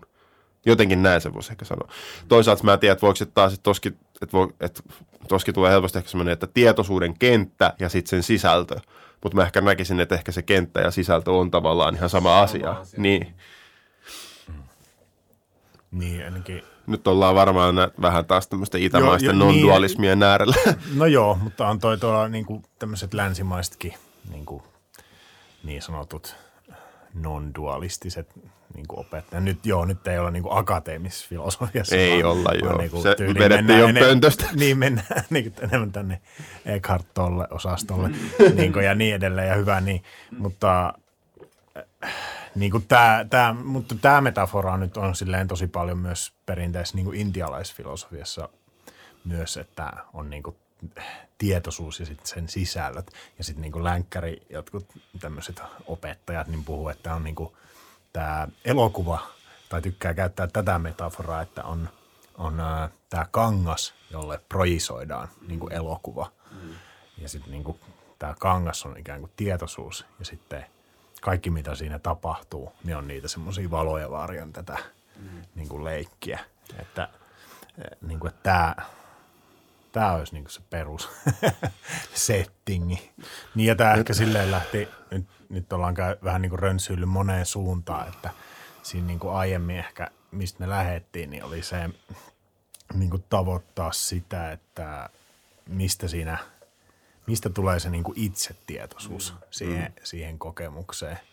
Ja sitten, niin ehkä itsekin, no joo, sitten rupesin hämmentää sitä soppaa sillä, että tuleeko se siitä niin kuin, niin kuin siitä jostain kehon samaistumisesta vai sitten niin kuin enemmänkin tuleeko se vaan jostain, että miten se niin kuin kognitiiviset niin kuin prosessit niin kuin muuttuu tai niiden luonteesta e- enemmänkin. No Lasse aikaisemmin puhui tuosta psilosta, niin ilmeisesti muistelisin lukeneeni jotain tällaisia juttuja, että mitä se psilosybiini aivoissa tekee sen lisäksi, että se lisää sitä niin kuin keskustelua niin sanotusti eri alueiden välillä, niin myös, että, että aivoissa on semmoinen alue, jota sanotaan default mode networkiksi, joka nimenomaan kai liittyy tähän tämmöiseen niin kuin, just tähän niin kuin näihin tarinoihin ja tämmöiseen niin kuin itsetietoisuuteen. Niin ilmeisesti, että se psilo vähän niin kuin vähentäisi aktiivisuutta tällä aivoalueella, mikä taas saattaa sitten just korreloida sen kanssa, että ihmisillä tulee semmoisia kokemuksia jostain egon katoamisesta ja yhteydestä muuhun, että mm. et nimenomaan, että siellä olisi ihan joku tommonen aivoalue, joka tavallaan niin kuin korreloisi ton kokemuksen kanssa. Tosta, että miksi on jotain sen sijaan, että ei olisi mitään. Tavallaan, niin kuin, että tähän liittyy tuo tietoisuus, että, mm. että jos ei olisi tietoisuutta, niin ehkä olisi jotain, mutta ketään ei olisi ainakaan kokemassa sitä. Mm. Niin mielestäni tästä voisi oikeastaan aika hyvin vetää aasin silloin tuonne zombiargumenttiin, josta me ihan, jos tämä koko, koko homma tavallaan lähti, mä en tiedä, me puuttu siitä mitään, mutta tämähän on myös näitä Chalmersin kuuluisia ajatusleikkejä, joita monet varmaan vihaa. Mutta anyway, niin siis se Chalmersin ajatus on, että, että, että hänen mielestään me voitaisiin ihan hyvin niin kuin kuvitella tämmöinen maailma, joka olisi periaatteessa, niin kuin, että kaikki fysikaaliset faktat – olisi tismalleen samat kuin meidän maailmassa. Eli siellä olisi samanlainen maailma, että ihan samalla tavalla siellä olisi periaatteessa Lasse ja Lauri ja Kasperi pitämässä podcastia, mutta se ero olisi, että ne olisi niin zombi Lauri, Kasperi ja Lasse. Et, et se erotus olisi se, että niillä ei olisi mitään tietoista kokemusta, mutta ne olisi kuitenkin tavallaan, niin kuin, että ne olisi tämmöisiä niin kuin, vähän niin kuin biologisia koneita, jotka teke, toimisi samalla tavalla, mutta niillä ei vaan olisi mitään kokemusta. Niin se Chalmers sanoi, että periaatteessa niin kuin hän ei näe mitään syytä, että miksi, miksi ei voitaisi ajatella, että tämä voisi olla niin kuin, ainakin teoriassa niin kuin mahdollinen tällainen maailma. Niin sitten tavallaan tästä päästään ehkä just siihen, että vaikka semmoinen olisi olemassa, olisi, olisi, vaikka semmoinen olisi olemassa, niin eihän, siellä ei olisi ketään kokemassa sitä. Että sitten se ei olisi olemassa kellekään. Niin tavallaan just se, että tuosta voisi tavallaan vetää tämmöisen filosofisen kysymyksen, että olisiko sitä oikeastaan edes olemassa siinä merkityksessä, mitä me nyt tar- ajatellaan. Et mä luulen, että meillä tämä olemassaolon käsite aika, aika vahvasti kytkeytyy sen ideaan, että on jokin niin kuin, niin. tai jokun jo, niin kuin todistamassa sitä, just, eli niin. just tämä tietoisuusjuttu. Ja, ja sitten toisaalta ehkä tästä voisi myös vetää tuon, kun me aikaisemmin väiteltiin siitä, että olisiko nyt oikeasti noita zombit mahdollisia vai ei. Niin ehkä mä niin näkisin, että ehkä, eh, et, ehkä ne, että jos oikeasti kaikki fysikaaliset faktat siellä zombimaailmassa olisi samat kuin meillä, niin kyllä mä luulen, että sitten varmaan niillä olisi myös se tietoisuus. Mutta mun mielestä tosta seuraa se, että silloin täytyy olla myös jotain semmoisia fysikaalisia faktoja, mitä meidän nykytiede ei tunnista. Koska jos me mietitään, että jos ajatellaan, että meidän nykyfysiikka ja kemia, niin jos ne kertoisi meille kaikki niin kuin kaiken mahdollisen niin kuin tästä fysikaalisesta aineesta, niin mun mielestä selkeästi niin kuin, siitä kyllä jäisi auki se, että no miksi sieltä nousee joku kokemus. Eihän joku nykyfysiikka pysty sanoa tuohon mitään, että miksi sieltä jostain kvarkkipuurosta nousee joku tietoisuus. Mm. Eihän, että tavallaan, että jos ne sitten on jotain fysikaalisia faktoja, joista seuraa, miksi sieltä nousee, niin mä luulen, että silloin meidän myös täytyy tunnustaa, että on olemassa sellaisia fysikaalisia faktoja, joita me ei vaan yksinkertaisesti tiedetä ainakaan vielä. Ja mm. sitten ehkä voisi olla jopa vähän pessimistinen, että voidaanko tuommoisiin faktoihin päästä edes käsiksi tämmöistä, niin kuin tämmöisen niin kuin empiirisen tieteen kautta, tutkitaan sitä niin. fysikaalista puuroita vähän niin kuin, ikään kuin ulkoa päin. Olisihan se siisti, jos päästäisiin. Eihän mä tiedä, että jos tulisikin joku tulevaisuuden super quantum science, jossa niin kuin, joka, että voihan se olla, että mä vaan osaa kuvitella, että mitä vielä keksitään, mihin päädytään. Mutta tavallaan ainakin niin kuin nykytilanteessa niin kuin ehkä vähän vaikea kuvitella, että miten nyt sitten siihen, niin kuin, siihen tietoisuuteen ikään kuin päästäisiin käsiksi, jos se tosiaan olisikin tämmöinen niin kuin intrinsic, sisäsyntyinen ominaisuudella materiaali. Miten sitä, vähän niin kuin, että, että jos me nyt pistettäisiin joku vitun, vaikka sitten se lepakko tai kilpikonna tai kissa tai, vai oikeastaan ihan vaikka, vai, tai vaikka minä tai siinä pistettäisiin siihen aivokoneeseen, niin vaikka me tavallaan niin nähtäisiin sieltä sit kaikki, mitä siellä meidän aivoissa tapahtuu, niin eihän me siltikään niin päästä si- sitä kautta käsiksi, että mil- millaista sitten on no, kokemuksen näkökulmasta olla sitten se mm. tyyppi siellä, siellä aivokuvattavana. Niin, jotenkin toi, pitää myöntää ehkä, että toi niinku, tavallaan toi zombi-metafora tai semmoinen, että se ei saa niin kuin mun juices flowing. Sille, että se ei niin kuin saa, se niin kuin herätä mussa oikein, se ei niin kuin herätä niin kuin puolesta eikä vastaan. Sille, että se on niin kuin tavallaan, mä en tiedä, mä en ehkä tajua sitä jotenkin, tai silleen, se on niin kuin yhdentekevä vähän, vähän itselle silleen, niin kuin, en, tiedä, en tiedä miksi, mutta silleen, ja sitten mä jotenkin edes, niin kuin, että kun siinä kehotetaan, että no kuvittelepa, niin sitten jotenkin mulla on niin kuin, mä en jaksa ehkä sit kuvitella kovin pitkälle tota silleen, tai mä niin kuin, että mm, mitä me pyritään tuolla esimerkillä selvittämään? Mun Pystytkö kertoa sitä? Pystyn. Että... Mu, tai, tai en mä tiedä, mä en ole ihan varma, Joo. että mitä Chalmersille, mä, mä oon aikoinaan lukenut kyllä tuolla, toi oli siinä Conscious Mind-kirjassa toi koko juttu. Mutta mun mielestä, mitä, mun mielestä pointti on siinä, että mun mielestä se havainnollistaa vaan sitä, että meillä ei yksinkertaisesti ole semmoisia fysikaalisia selityksiä ainakaan vielä, mitkä selittäisi tietoisuuden. Mun se vaan tavallaan havainnollistaa sitä, että, että jos, jos se ei olisi mahdollista, että olisi jotain fysikaalisia kloonia meistä, joilla ei olisi tietoisuutta, niin silloin se täytyy tarkoittaa, että jotain on semmoisia lainalaisuuksia, jotka sen tietoisuuden synnyttää, jota me ei yksinkertaisesti tiedetä vielä. Mm. Koska eihän niin kuin, koska niin kuin se, että, että – niin, en mä tiedä. Ehkä se pointti olisi just se, että, että jos, se, jos se maailma sitten ei olisi mahdollinen, jos me oltaisiin ilman tietoisuutta, niin mun mielestä se ei ainakaan mitenkään näytä seuraavan meidän nykytieteen tuloksista, että miksei se olisi sitten mahdollinen. Koska meillä ei ole mitään, ei meillä ole mitään luonnontieteen teoriaa, joka nyt selittää sen, miksi joku tietoisuus nyt pulpahtaa ja missä olosuhteissa. Mm. En mä tiedä, vastasiko toi nyt sun kysymykseen. Nousisiko se tietoisuus väistämättä, jos kopioitaisiin tämä niin kuin, tai siis kun miettii jotain Westworld-tyyppistä ratkaisua, missä on niin ihmisen näköisiä, ihmisen lailla käyttäytyviä keinoälyrobotteja, niin, niin nekin on tavallaan zombeja. Niille ei ehkä ole tietoista kokemusta vai onko. Se on vähän kys, kyssäri siinäkin sarjassa vissiin. Mutta tämä on niin kuin ihan eri juttu. Tässä kopioidaan koko, koko kuin kaista. Kaikki niin kuin, vitsi sähkö värähtely, että mitä, mitä meissä nyt ihmisissä liikkuukaan, niin kaikki kopioitaisiin sinne zombimaailmaan. Niin sit musta se on ihan järjetön ajatus, että siellä ei olisi tietoisuutta, että se voitaisiin jotenkin nipsasta pois siitä zombiversiosta. Kyllä mä ton siis tajuan, mitä sä Kassu sanoit, että niin kuin selventääkö se mulle sitä, että missä niin kuin piilee meidän nyky niin kuin tietämyksen rajat. Tai tiedä. Mm. Niin joo, kyllä se selvittää ja se niin kuin Joo, siitä ei ole niin kuin epäselvyyttä. Missä se menee se raja, että kuinka paljon asioita kopioidaan sinne yksitellen niin kuin eka vaikka kaikki, että miltä me näytetään. Jotenkin, että missä vaiheessa tietoisuus sit siirtyy sinne. En mä tiedä, toihan no, on ihan mysteeri. Noitahan tulee aina niin kuin tasaisin väliajoin niin kuin just jossain niin kuin ilta, iltalehdissä. Ja sitten ehkä jossain niin tämmöisessä tiedelehdessä tai niin tämmöisessä aika niin populaarijulkaisuissa. Mm. Että nyt ollaan ihan helvetin lähellä sitä, että niin tämä robotti on tietoinen. Tai käytännössä voidaan sanoa jo, että tämä on niin tietoinen robotti. Ja sitten se on Oho. täyttä paskaa. Niin. Siis aivan täyttä sataprosenttista paskaa. Mm. Että se olisi niin lähelläkään se robotti tietoinen.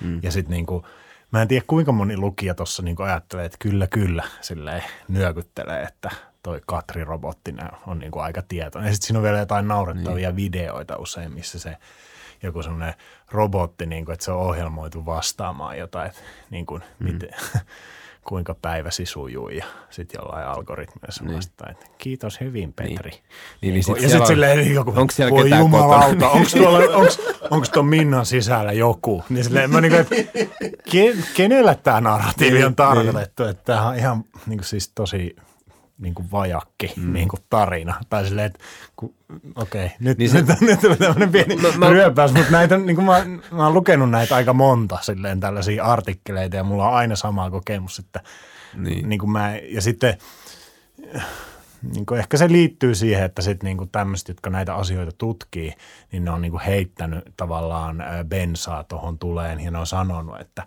nyt ollaan ihan lähellä mm. ja näin. Ja sitten, että niin kuin, äh, journalisti kirjoittaa se ylös ja tota, niin. tarjoaa sen, tarjoilee sen kansalle, että niin kuin, tosissaan nyt ollaan tosi lähellä ja näin. Mutta sille itse en, en kyllä myöskään tutki niin kuin tota alan niin kuin kovinta kirjallisuutta, mm. mutta se miten se siivi löytyy niin kuin tänne niin kuin tiedelehtiin ja normaali sanomalehti, niin ei mm. ole niin kuin kyllä koskaan tullut semmoinen olo, että nyt ollaan vitun lähellä mm. niin kuin luomaan niin kuin jonkun tietoisuuden luomisessa niin kuin te- tekoälyä. Ei lainkaan. Mm. Että, ö, mutta sitä mä en sano, että mitä se niin kuin kertoo tulevasta. Niin kuin, että en, sitähän en itse tiedä. Että, mm.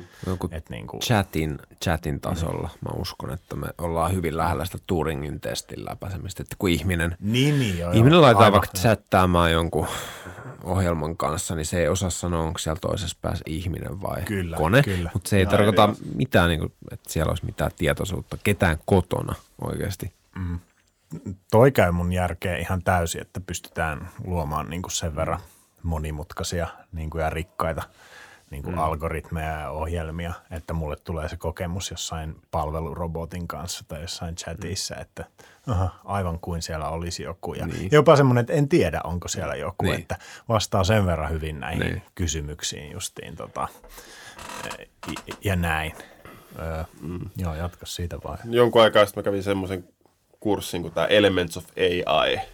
Se oli Reaktorin ja vissiin Helsingin yliopiston tietojen käsittelytieteen laitoksen yhteistuotos, niin ainakin siinä, kun siinä just mitä nyt sivuttiin tätä aihetta, niin ainakin siitä tuli kyllä hyvin vahvasti semmoinen vaikutelma, tai aika skifiä toi on ainakin toistaiseksi niin kuin toi, että, että se, mitä se tekoäly oikeasti on silleen, niin kun se riisutaan tämä niin kuin ylimääräinen mystiikka, niin, niin kuin automatisoituu tiedon käsittelyä, päättelyyn, mutta se, että, että se olisi lähelläkään mitään, että miten nyt jotkut oikeat biologiset aivot toimii, niin se on aika oikeasti niin kuin, aika kaukana.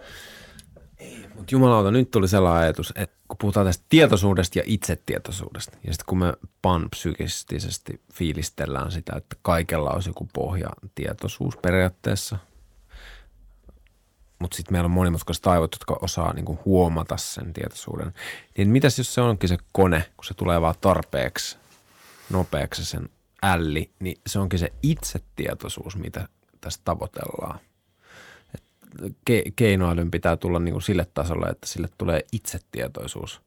Ja tietoisuus on koko ajan ollut siellä pohjalla. Mm. Niin, ehkä, ehkä sitten jotain tollasta. Mutta toi, toi, on kyllä toi on ihan helvetin jännä, että jos panpsykismi olisi totta, niin mitä siitä nyt sitten seuraisi näistä tekoälyjuttujen näkökulmasta vai seuraisiko mitään?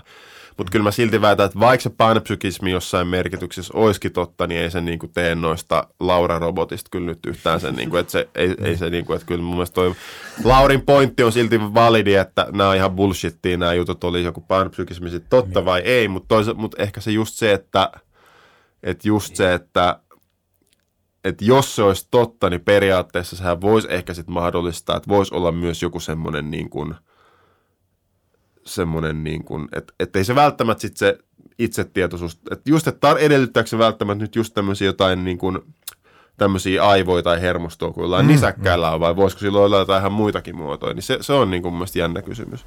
Ehkä.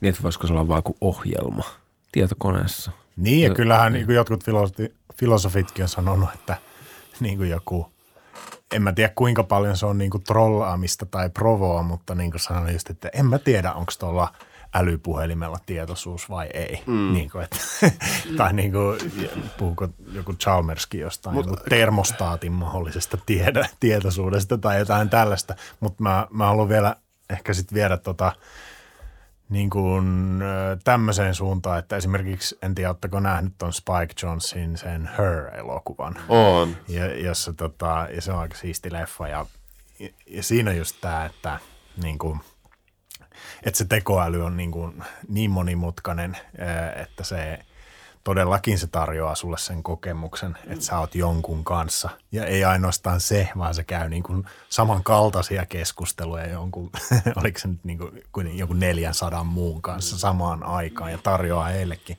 kokemuksen siitä semmoisesta täydellisestä rakastajasta. Ja toi on niin kuin todella tommoinen hieno mindfuck niin kuin skenaario. Se on upea niin, lepä. Uskon, että siinä pisteessä ollaan aika piankin. Mm. Vaan se on se yksi mutta siinä, että onko se her sitten tietoinen, vaikka se sanookin siinä leffassa, että se on, niin onko se? Mm, Vai ajaako se vaan siellä jotain ohjelmaa pyörittää ja keskustelee sen, tota, kenen kanssa se keskustelee sen äh, Alan Wattsin kanssa. Se lähtee, että sori, että mun pitää nyt lähteä tuon Alan Wattsin kanssa hengaamaan tuonne. Sekin on joku ohjelma sitten se Alan Watts. Niin. Toi on, toi on kyllä helvetin hyvä kysymys, että vaikka se sanoisi, että joo, niin voitaisiinko me silti oikeasti tietää sitä. Mutta kyllä, kyllä mun mielestä itse asiassa tämä on, tämä on muuten jä, hyvä, että tämä muuten tuli nyt mieleen, koska tämä, on aika hyvä pointti, joka meidän unohtuu. Et jos joku organismi, nyt vaikka ihminen, mutta olisi mikä oli, että se yhtä se voisi ehkä olla joku tietokoneohjelma. Että meistä ihmisistä voisi ehkä ajatella, että tavallaan se on aika vahva indikaattori, että jos joku alkaa itse pohtimaan, että miksi mä oon tässä, miksi mulla on joku kokemus, niin se luultavasti on niin kuin aika vahva niin kuin näyttö sen puolesta, että sillä on joku kokemus. Ja itse asiassa tämä on kanssa aika jännä, jos miettii tuota zombi-argumenttia. Niin jos, jos ne oikeasti ne zombit käyttäytyisi samalla, samalla tavalla, ja jos siellä yhtä lailla joku Kasperit-zombi miettisi, että mitä takia mulla on tietoisuus, niin mun mielestä se olisi aika hyvä sun olettaa, että ehkä se ei ole sitten oikeasti zombi. Mm. Tai, ju, tai just se, että, että se, että meillä on kyky miettiä, että miksi mä oon tässä kokemassa, niin kyllä jotenkin niin kuin – hyvin vaikea kuvitella, että miten se olisi mahdollista ilman, että meillä oikeasti on joku kokemus. Että mitä vaikka joku Daniel Dennett sitten vastaisi tuohon, että, että just se, että miksi mä alan miettiä, että miksi mä oon tässä. Niin, että onko se vaan, no en mä tiedä kai, sanoisi, no, että sulla on tommonen illuusio. Että no, hmm. ehkä sitten joo, mutta mun mielestä tavallaan niin kuin, ehkä, ehkä mä miettisin, että alkaisiko se joku, että jos meillä olisi superkompleksi tekoäly, niin mä, mä näkisin että ainakin, että jos se alkaisi jossain vaiheessa niin kuin me, kysyä tällaisia kysymyksiä, sikäli kun me nyt voitaisiin mm. jotenkin saada niin kuin jotenkin nähdä, että, että mm. jos se alkaisi silleen, että mitä vittua, miksi, miksi mä oon tästä tai mistä mä tähän tulin, niin mä luulen, että se, joku semmoinen voisi varmaan olla aika hyvä niin kuin näyttö sen puolesta, että ehkä sillä tekoälystä oikeasti olisi joku tietoisuus. Niin kuin ilman, että se olisi ohjelmoitu lainausmerkeissä sanomaan tai miettimään, tota, vaan että se oikeasti tapahtuisi silleen spontaanisti. Niin. Mm. Niin, kyllä. Niin se olisi ainakin todella friikki kokemus, jossa silleen ää, kävisit semmoista vaikka ihan chattia niin kuin semmoisen tekoälyn kanssa. Ja sä pystyisit keskustelemaan tällaisista niin kuin eksistentialistisista kysymyksistä sillä tavalla, että su, sulla on niin kuin täysin semmoinen sataprosenttinen kokemus siitä ihan taukojen ja kaiken sen luovuuden kanssa, mitä siinä on, niin kuin, mitä tämmöiseen niin kuin perusiin inhimilliseen kanssakäymiseen kuuluu, niin semmoinen, että mä en oikeasti pysty kertomaan. Mm. Ja sitten joku kertoisi sulle, että itse asiassa siellä ei ollut, että toi oli vaan mm. niinku ohjelma.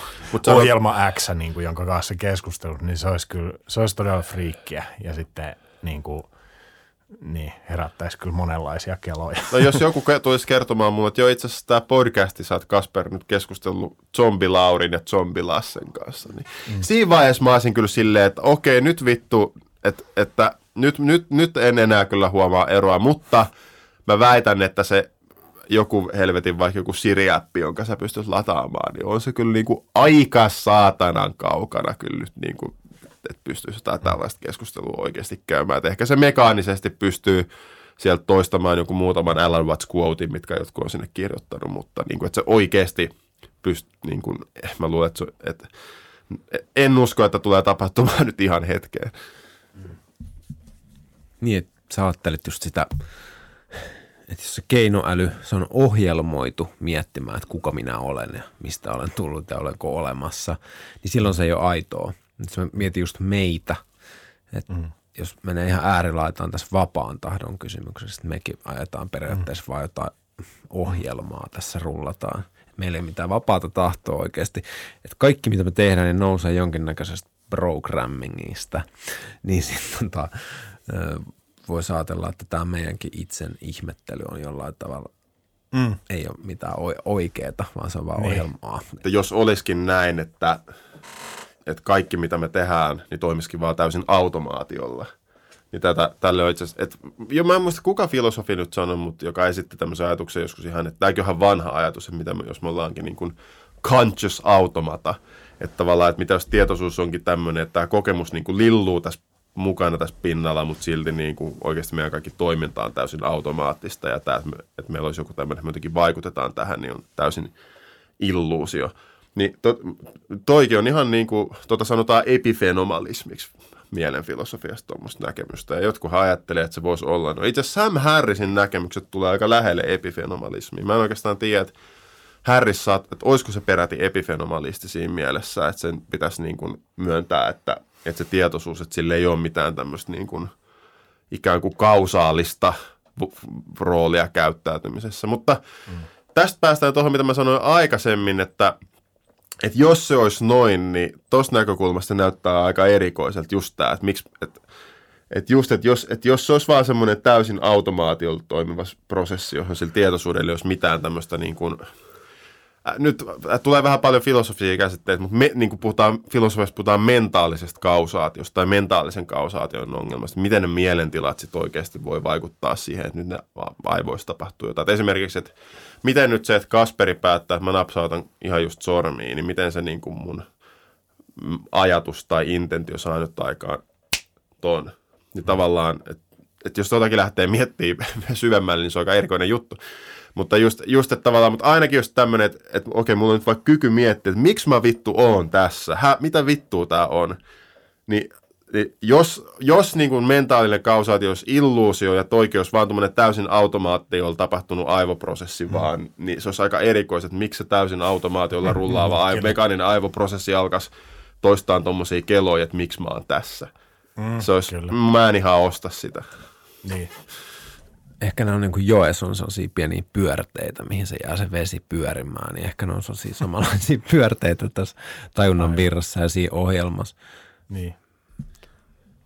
Niin, ja aika semmoinen aika vitummoinen automaatio, että se tuottaa tuollaisia niin itsetietoisuusilluusioita, bilja, niin kuin miljardeja itsetietoisuusilluusioita silleen jatkuvalla syötöllä niin. ja semmoisia draamoja, mitä siihen liittyy, silleen aika mahtavaa. Siis, niin kuin, tai niin kuin toikin on kyllä hieno kela niin kuin itse asiassa ihan tollasenaankin, että, mutta, mutta joo, kyllä mullakin joku semmoinen semmoinen – ainakin intuitiivinen syvä skeptismi niin kuin nousee niin kuin tota kohtaan. Mutta esimerkiksi tavallaan toi just toi, että miten ne mielentilat voi vaikuttaa nyt tähän jotenkin aivojen toimintaan jotenkin fysikaalisella tasolla. Tässä mm. tulee just tämä, että itse asiassa tämä on myös yksi, miksi mua toi panpsykismi kehtoo mielenfilosofian näkökulmasta. Jos me ollaan dualisteja, niin siinä tulee helve, aika erikoinen kuva, että miten nyt se joku aineeton – aineeton sielu nyt sitten jotenkin saa jotain vitun sähköimpulssia lähtemästä tai aivoista tuntuu, että ei siinä ole niin mitään järkeä. Että pakkohan se niiden mielentilojen, se mistä niin kuin se lähtee, se toiminta, niin pakkohan se olla jotenkin fysikaalinen. Et, tai sanotaan, että okei, että tällä, että mulla on nyt ajatus, niin mä napsutan sormiin. Niin pakkohan sen ajatuksen on olla jotenkin fysikaalinen, että se saa aikaan sen, että joku sähköimpulssi lähtee tuolta mun aivoista mun sormeen ja sitten saa mun sormet liikkumaan näin. Mutta sitten tavallaan, että jos me ollaan taas puhtaan fysikalisteja, niin sitten se taas niin kuin näyttää vähän siltä, että helposti päädytään tuohon niin automaatioskenaarioon. Ja tavallaan se, että miten me saataisiin niin kuin toi mentaalinen kausaatio mukaan kuvaan ilman, me, että meidän tarvitsisi ehkä olla kuitenkaan dualisteja. Niin mun mielestä ehkä, että, no joo, että jos ne mielentilat on, niin kuin, että jos, jos tämä aivo myös on niin kuin jollain tavalla niin kuin tietosta, että sitä mieltä ja materiaa ei voi erottaa, että ne on jotenkin samaa paskaa, niin ehkä se sitten jotenkin voisi tehdä ymmärrettäväksi, että miten tämä nyt tapahtuu. Että okei, toisaalta jos me ollaan dualisteja, niin miten joku aineeton sielu saa aivot tekemään jotain. Siinä näyttää, että, että, että okei, että ei tuossa ole mitään järkeä.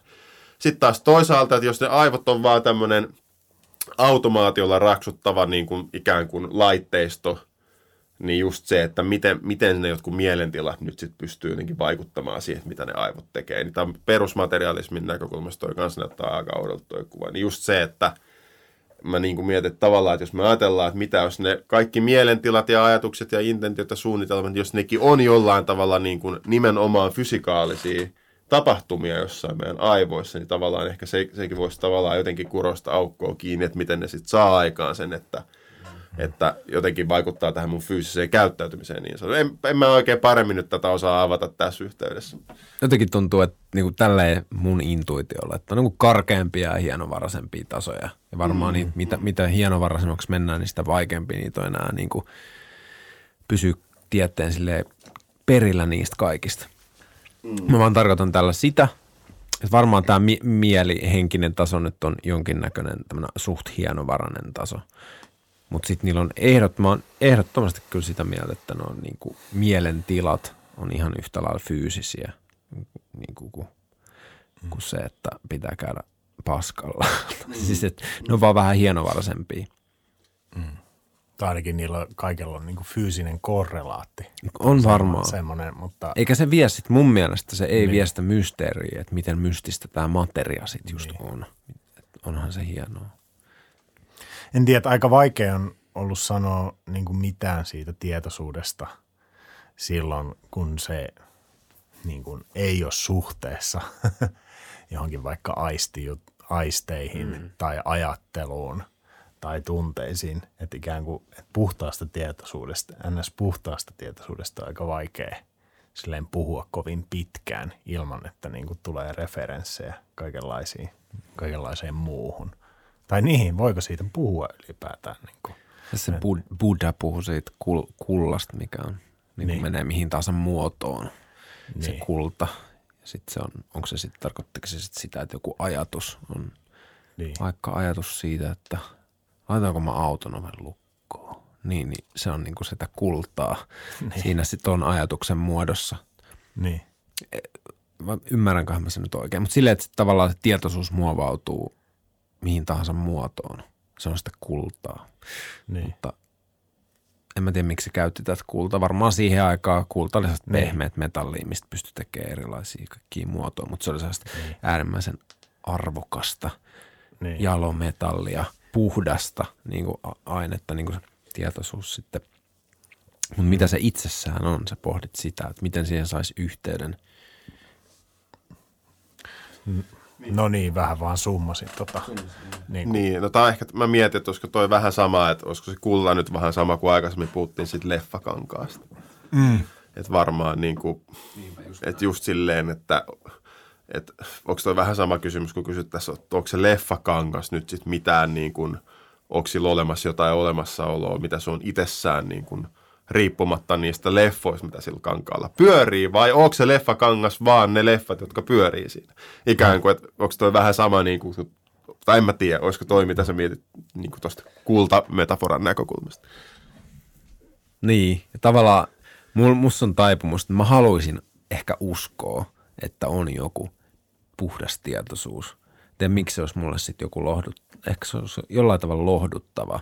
Mutta eihän mä voi tietää, onko sitä. Siis, mutta mä ha- mm. selkeästi tunnistan itse, että nyt olisi siisti ajatella, että on joku ääretön tietoisuuden mm. meri, mihin sitten vaikka kuolee, niin, niin kuin mm. lilluu. Mutta en tiedä tosiaan, mitä siistiä siinä olisi, että ikuisesti sitten lilluisi jossain sellaisessa, niin, että se on siistimpää lights out, sitten niin. kuolee summa summarum mm.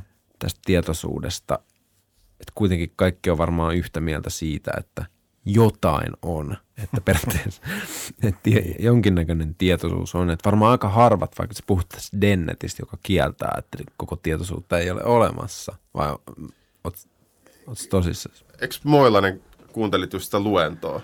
Niin. Siinä se Stravson, niin siinähän oli, sehän kävi just niin tätä sen kirjeenvaihtoa Dennetin kanssa luki ääneen, niin Stravson sanoi jotenkin näin, no et kyllä meillä nyt, vaikka on tämmöinen, mulla on tämmöinen kokemus tässä, mä katson vihreätä väriä, niin onhan mun tässä tämmöinen tietoinen kokemus, että mä näen, näen miltä toi väri näyttää. Ja mitä sä voit kieltää tämän jutun? Sitten Dennet sanoi, että vastaa, no että mä en muista nyt ihan tarkkaan, mun se perusajatus oli jotain, no, no susta vaan tuntuu siltä, että sä näet vihreätä, mutta et sä oikeasti näe vihreätä, että toi on vaan tommonen – mm. joku aivoprosessi, jos sulla nousee ehkä tuommoinen illuusio tai on joku aivojen luoma mm. malli todellisuudessa, mutta ei se ole mitenkään todellista tai ei se ole mikään oikea juttu. Jo, jotenkin näin. Sitten se taas, sit mun, mihin tämä Stravson vastasi, että okei, että miten se, että, että musta tuntuu tai että mun näkökulmasta näyttää sille, että mä näen vihreätä, tai että mulla on tämmöinen illuusio, että mä näen vihreätä, niin miten toi poikkeaa siitä, jos vaan sanottaisiin, että mä näen vihreätä? Että mitä se niin kuin, että miten tietoisuus voi olla illuusio, kun eikö se, että meillä on ylipäätään joku illuusio jostakin, niin eikö se, että me pystytään kokemaan joku illuusio, niin jo tavallaan niin kuin automaattisesti jo edellytä, että on joku tietoisuuskokemus, missä se illuusio tapahtuu. Mm. Vähin, niin kuin, et, et, en mä tiedä, mun, mun mielestä toi on vaan jotenkin, mun mielestä on vaan niin perustava juttu, että on niin kuin kieltäminen tuntuu niin kuin täysin absurdilta. Että jos sä niin kuin ton kielät, niin mi- miten sä voit sitten niin kuin uskoa mihinkään muuhunkaan. Mm. Että tuolla skeptisismin tasolla, niin mä uskon, että jos mä en usko tohon, niin mihin muuhun mä vittu, mulla olisi jotain sitten parempia perusteita uskoa. Mm. Et, et, on siinä, on et, siinä vähän tollasta, että et, jos joku, joka jo, niin kuin, puhutaan vaikka mansikoista ja sitten niin kuin, ää, sitten, että kuvaile, kuvaile jollekin se mansikan maku, niin tota, sä voit sen aika hienostikin kuvailla, mutta jos se sillä toisella ei ole mitään mahdollisuutta maistaa niitä mansikoita, mm. niin, kuin, ää, niin tota, se ei kyllä ikinä tule sitten onnistumaan. Että, mutta toi on jännä, kun mietin, että tavallaan tästä tulee, onkohan Dennet zombi. Niin. Tämä nyt oli vitsi, mutta siis silleen, että vähän Dennet tulee... Dennet tulee, kuulee. Niin, mutta mulla tulee, tulee vähän tollainen fiilis, että mitä jos vittu noin jotkut eliminativistit onkin sitten niinku näitä Chalmersin filosofisia zombeja, jos niillä ei olekaan mitään kokemusta. Tämä nyt on tietenkin vitsi, mutta tavallaan niin kuin silleen, että, se, että melkein niin kuin se kokemuksen kieltäminen tuntuu jotenkin niin absurdilta, että mä niin kuin, että mun on niin kuin, että kyllä mä nyt jotenkin, eiköhän se Dennetkin nyt vittu näe sitä vihreätä, niin mun on jotenkin vaikea silleen, että miten se nyt saa sen sitten jotenkin järkeiltyä silleen, että, että, en mä, että ei tässä nyt ole tämmöistä kokemusta. Tai tuntuu jotenkin vähän, äly, niin. vähän absurdilta koko tämä homma. Mutta eikö siinä enemmän ole kyse vaan siitä, että niin kuin alleviivataan ja korostetaan sitä sen niin kuin, ä, aineen ja niin kuin fysi, niin kuin fyysisen, fyysisen niin kuin aineen ensisijaisuutta. Että ne on jo vähän niin kuin semmoisia – niin kuin sen aineen tämmöisiä ku, sivutuotteita, semmoisia kiehtovia niin kuin sivutuotteita, jotka kuitenkin on vaan sitä aineen niin kuin leikkiä. Silleen semmoisia niin kuin... Mutta kun mielestäni Dennet ei edes sano, että sivutuotteen, vaan se niinku kieltää, että ei, että ei ole, tämä on vaan illuusio tai joku harha, että ei ole mitään niin. tietoisuutta, ei ole mitään vihreän näkemisen kokemusta, että kaikki nämä on vaan ihan täyttä paskaa. Eli tavallaan silleen, että, että tavallaan, että se, että se oikea että tavallaan, että se todellisuus on jotain, mitä just joku neurotiede kuvaa. Ja tämä meidän arkipsykologia on ihan täyttä paskaa. Ainakin yksi argumentti on, no että okei, että onko teistä jotain parempaa selitystä siitä, miten ne nyt sitten kuvaa tätä jollain neurotieteellä. Niin no ei, no ei nyt taida olla.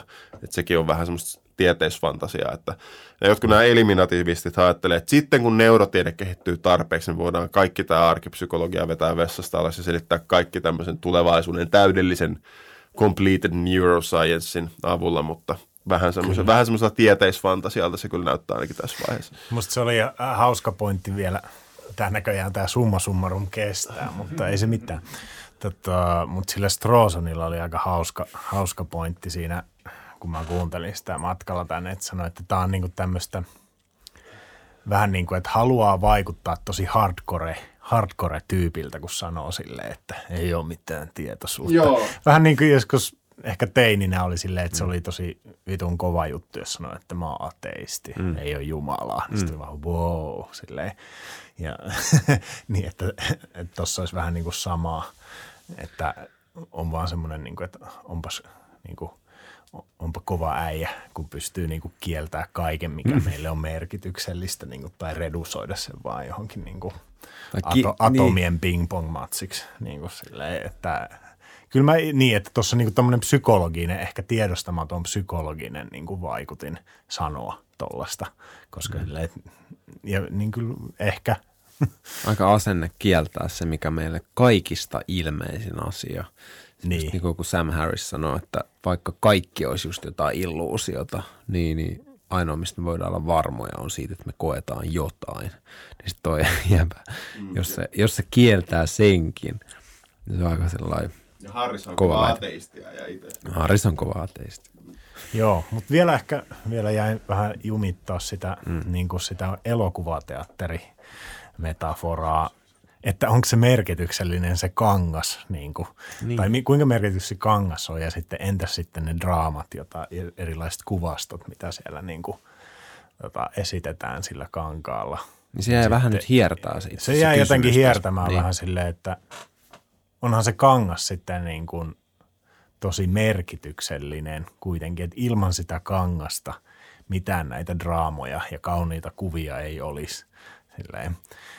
Ää, mutta sitten toisaalta, jos olisi pelkkä niin kuin tyhjä valkoinen kangas ja siellä ei ikinä esitettäisi mitään niin kuin draamoja, siellä ei ikinä olisi mitään kuvia, niin mikä sen merkitys olisi? Se oli ehkä vähän mitä säkin sitten sanoit. Joo. Mietin, onko tämä tässä sama kuin Zenis puhutaan, että on niinku tämä re, relatiivinen ja absoluuttinen. Jos, jos se kangas on se absoluutti ja ne relatiiviset on se, ne leffat, mitä siinä pyörii. Ja en mä tiedä, olisiko se Zenin ajatus joku siitä, että jos sä oivallat jotenkin se absoluuttisen, niin sitten tavallaan niin kuin, niin leffoilla ei sitten enää jotenkin, ne ei ehkä niin paljon ajoita sit sitä kärsimystä tai draamaa tai, mm. tai tällaista. Jääkö meillä kasetti pyörii?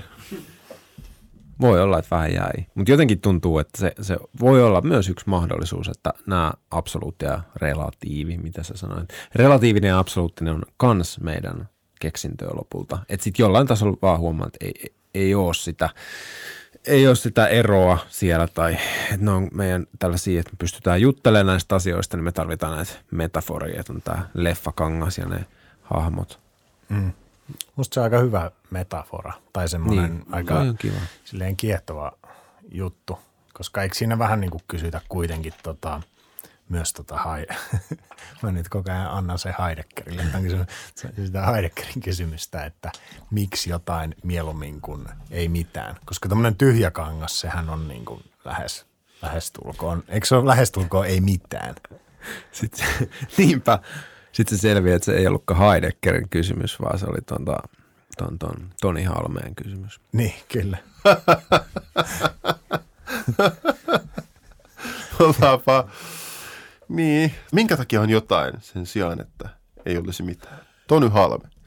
Olisiko siinä hyviä tämmöisiä loppukuotteja? Voisi olla. Joo, katsotaan, mistä jatkuu ensi kerralla. Tässä on ainakin hyviä aiheita. Yes, Hyvä. Moi. peace.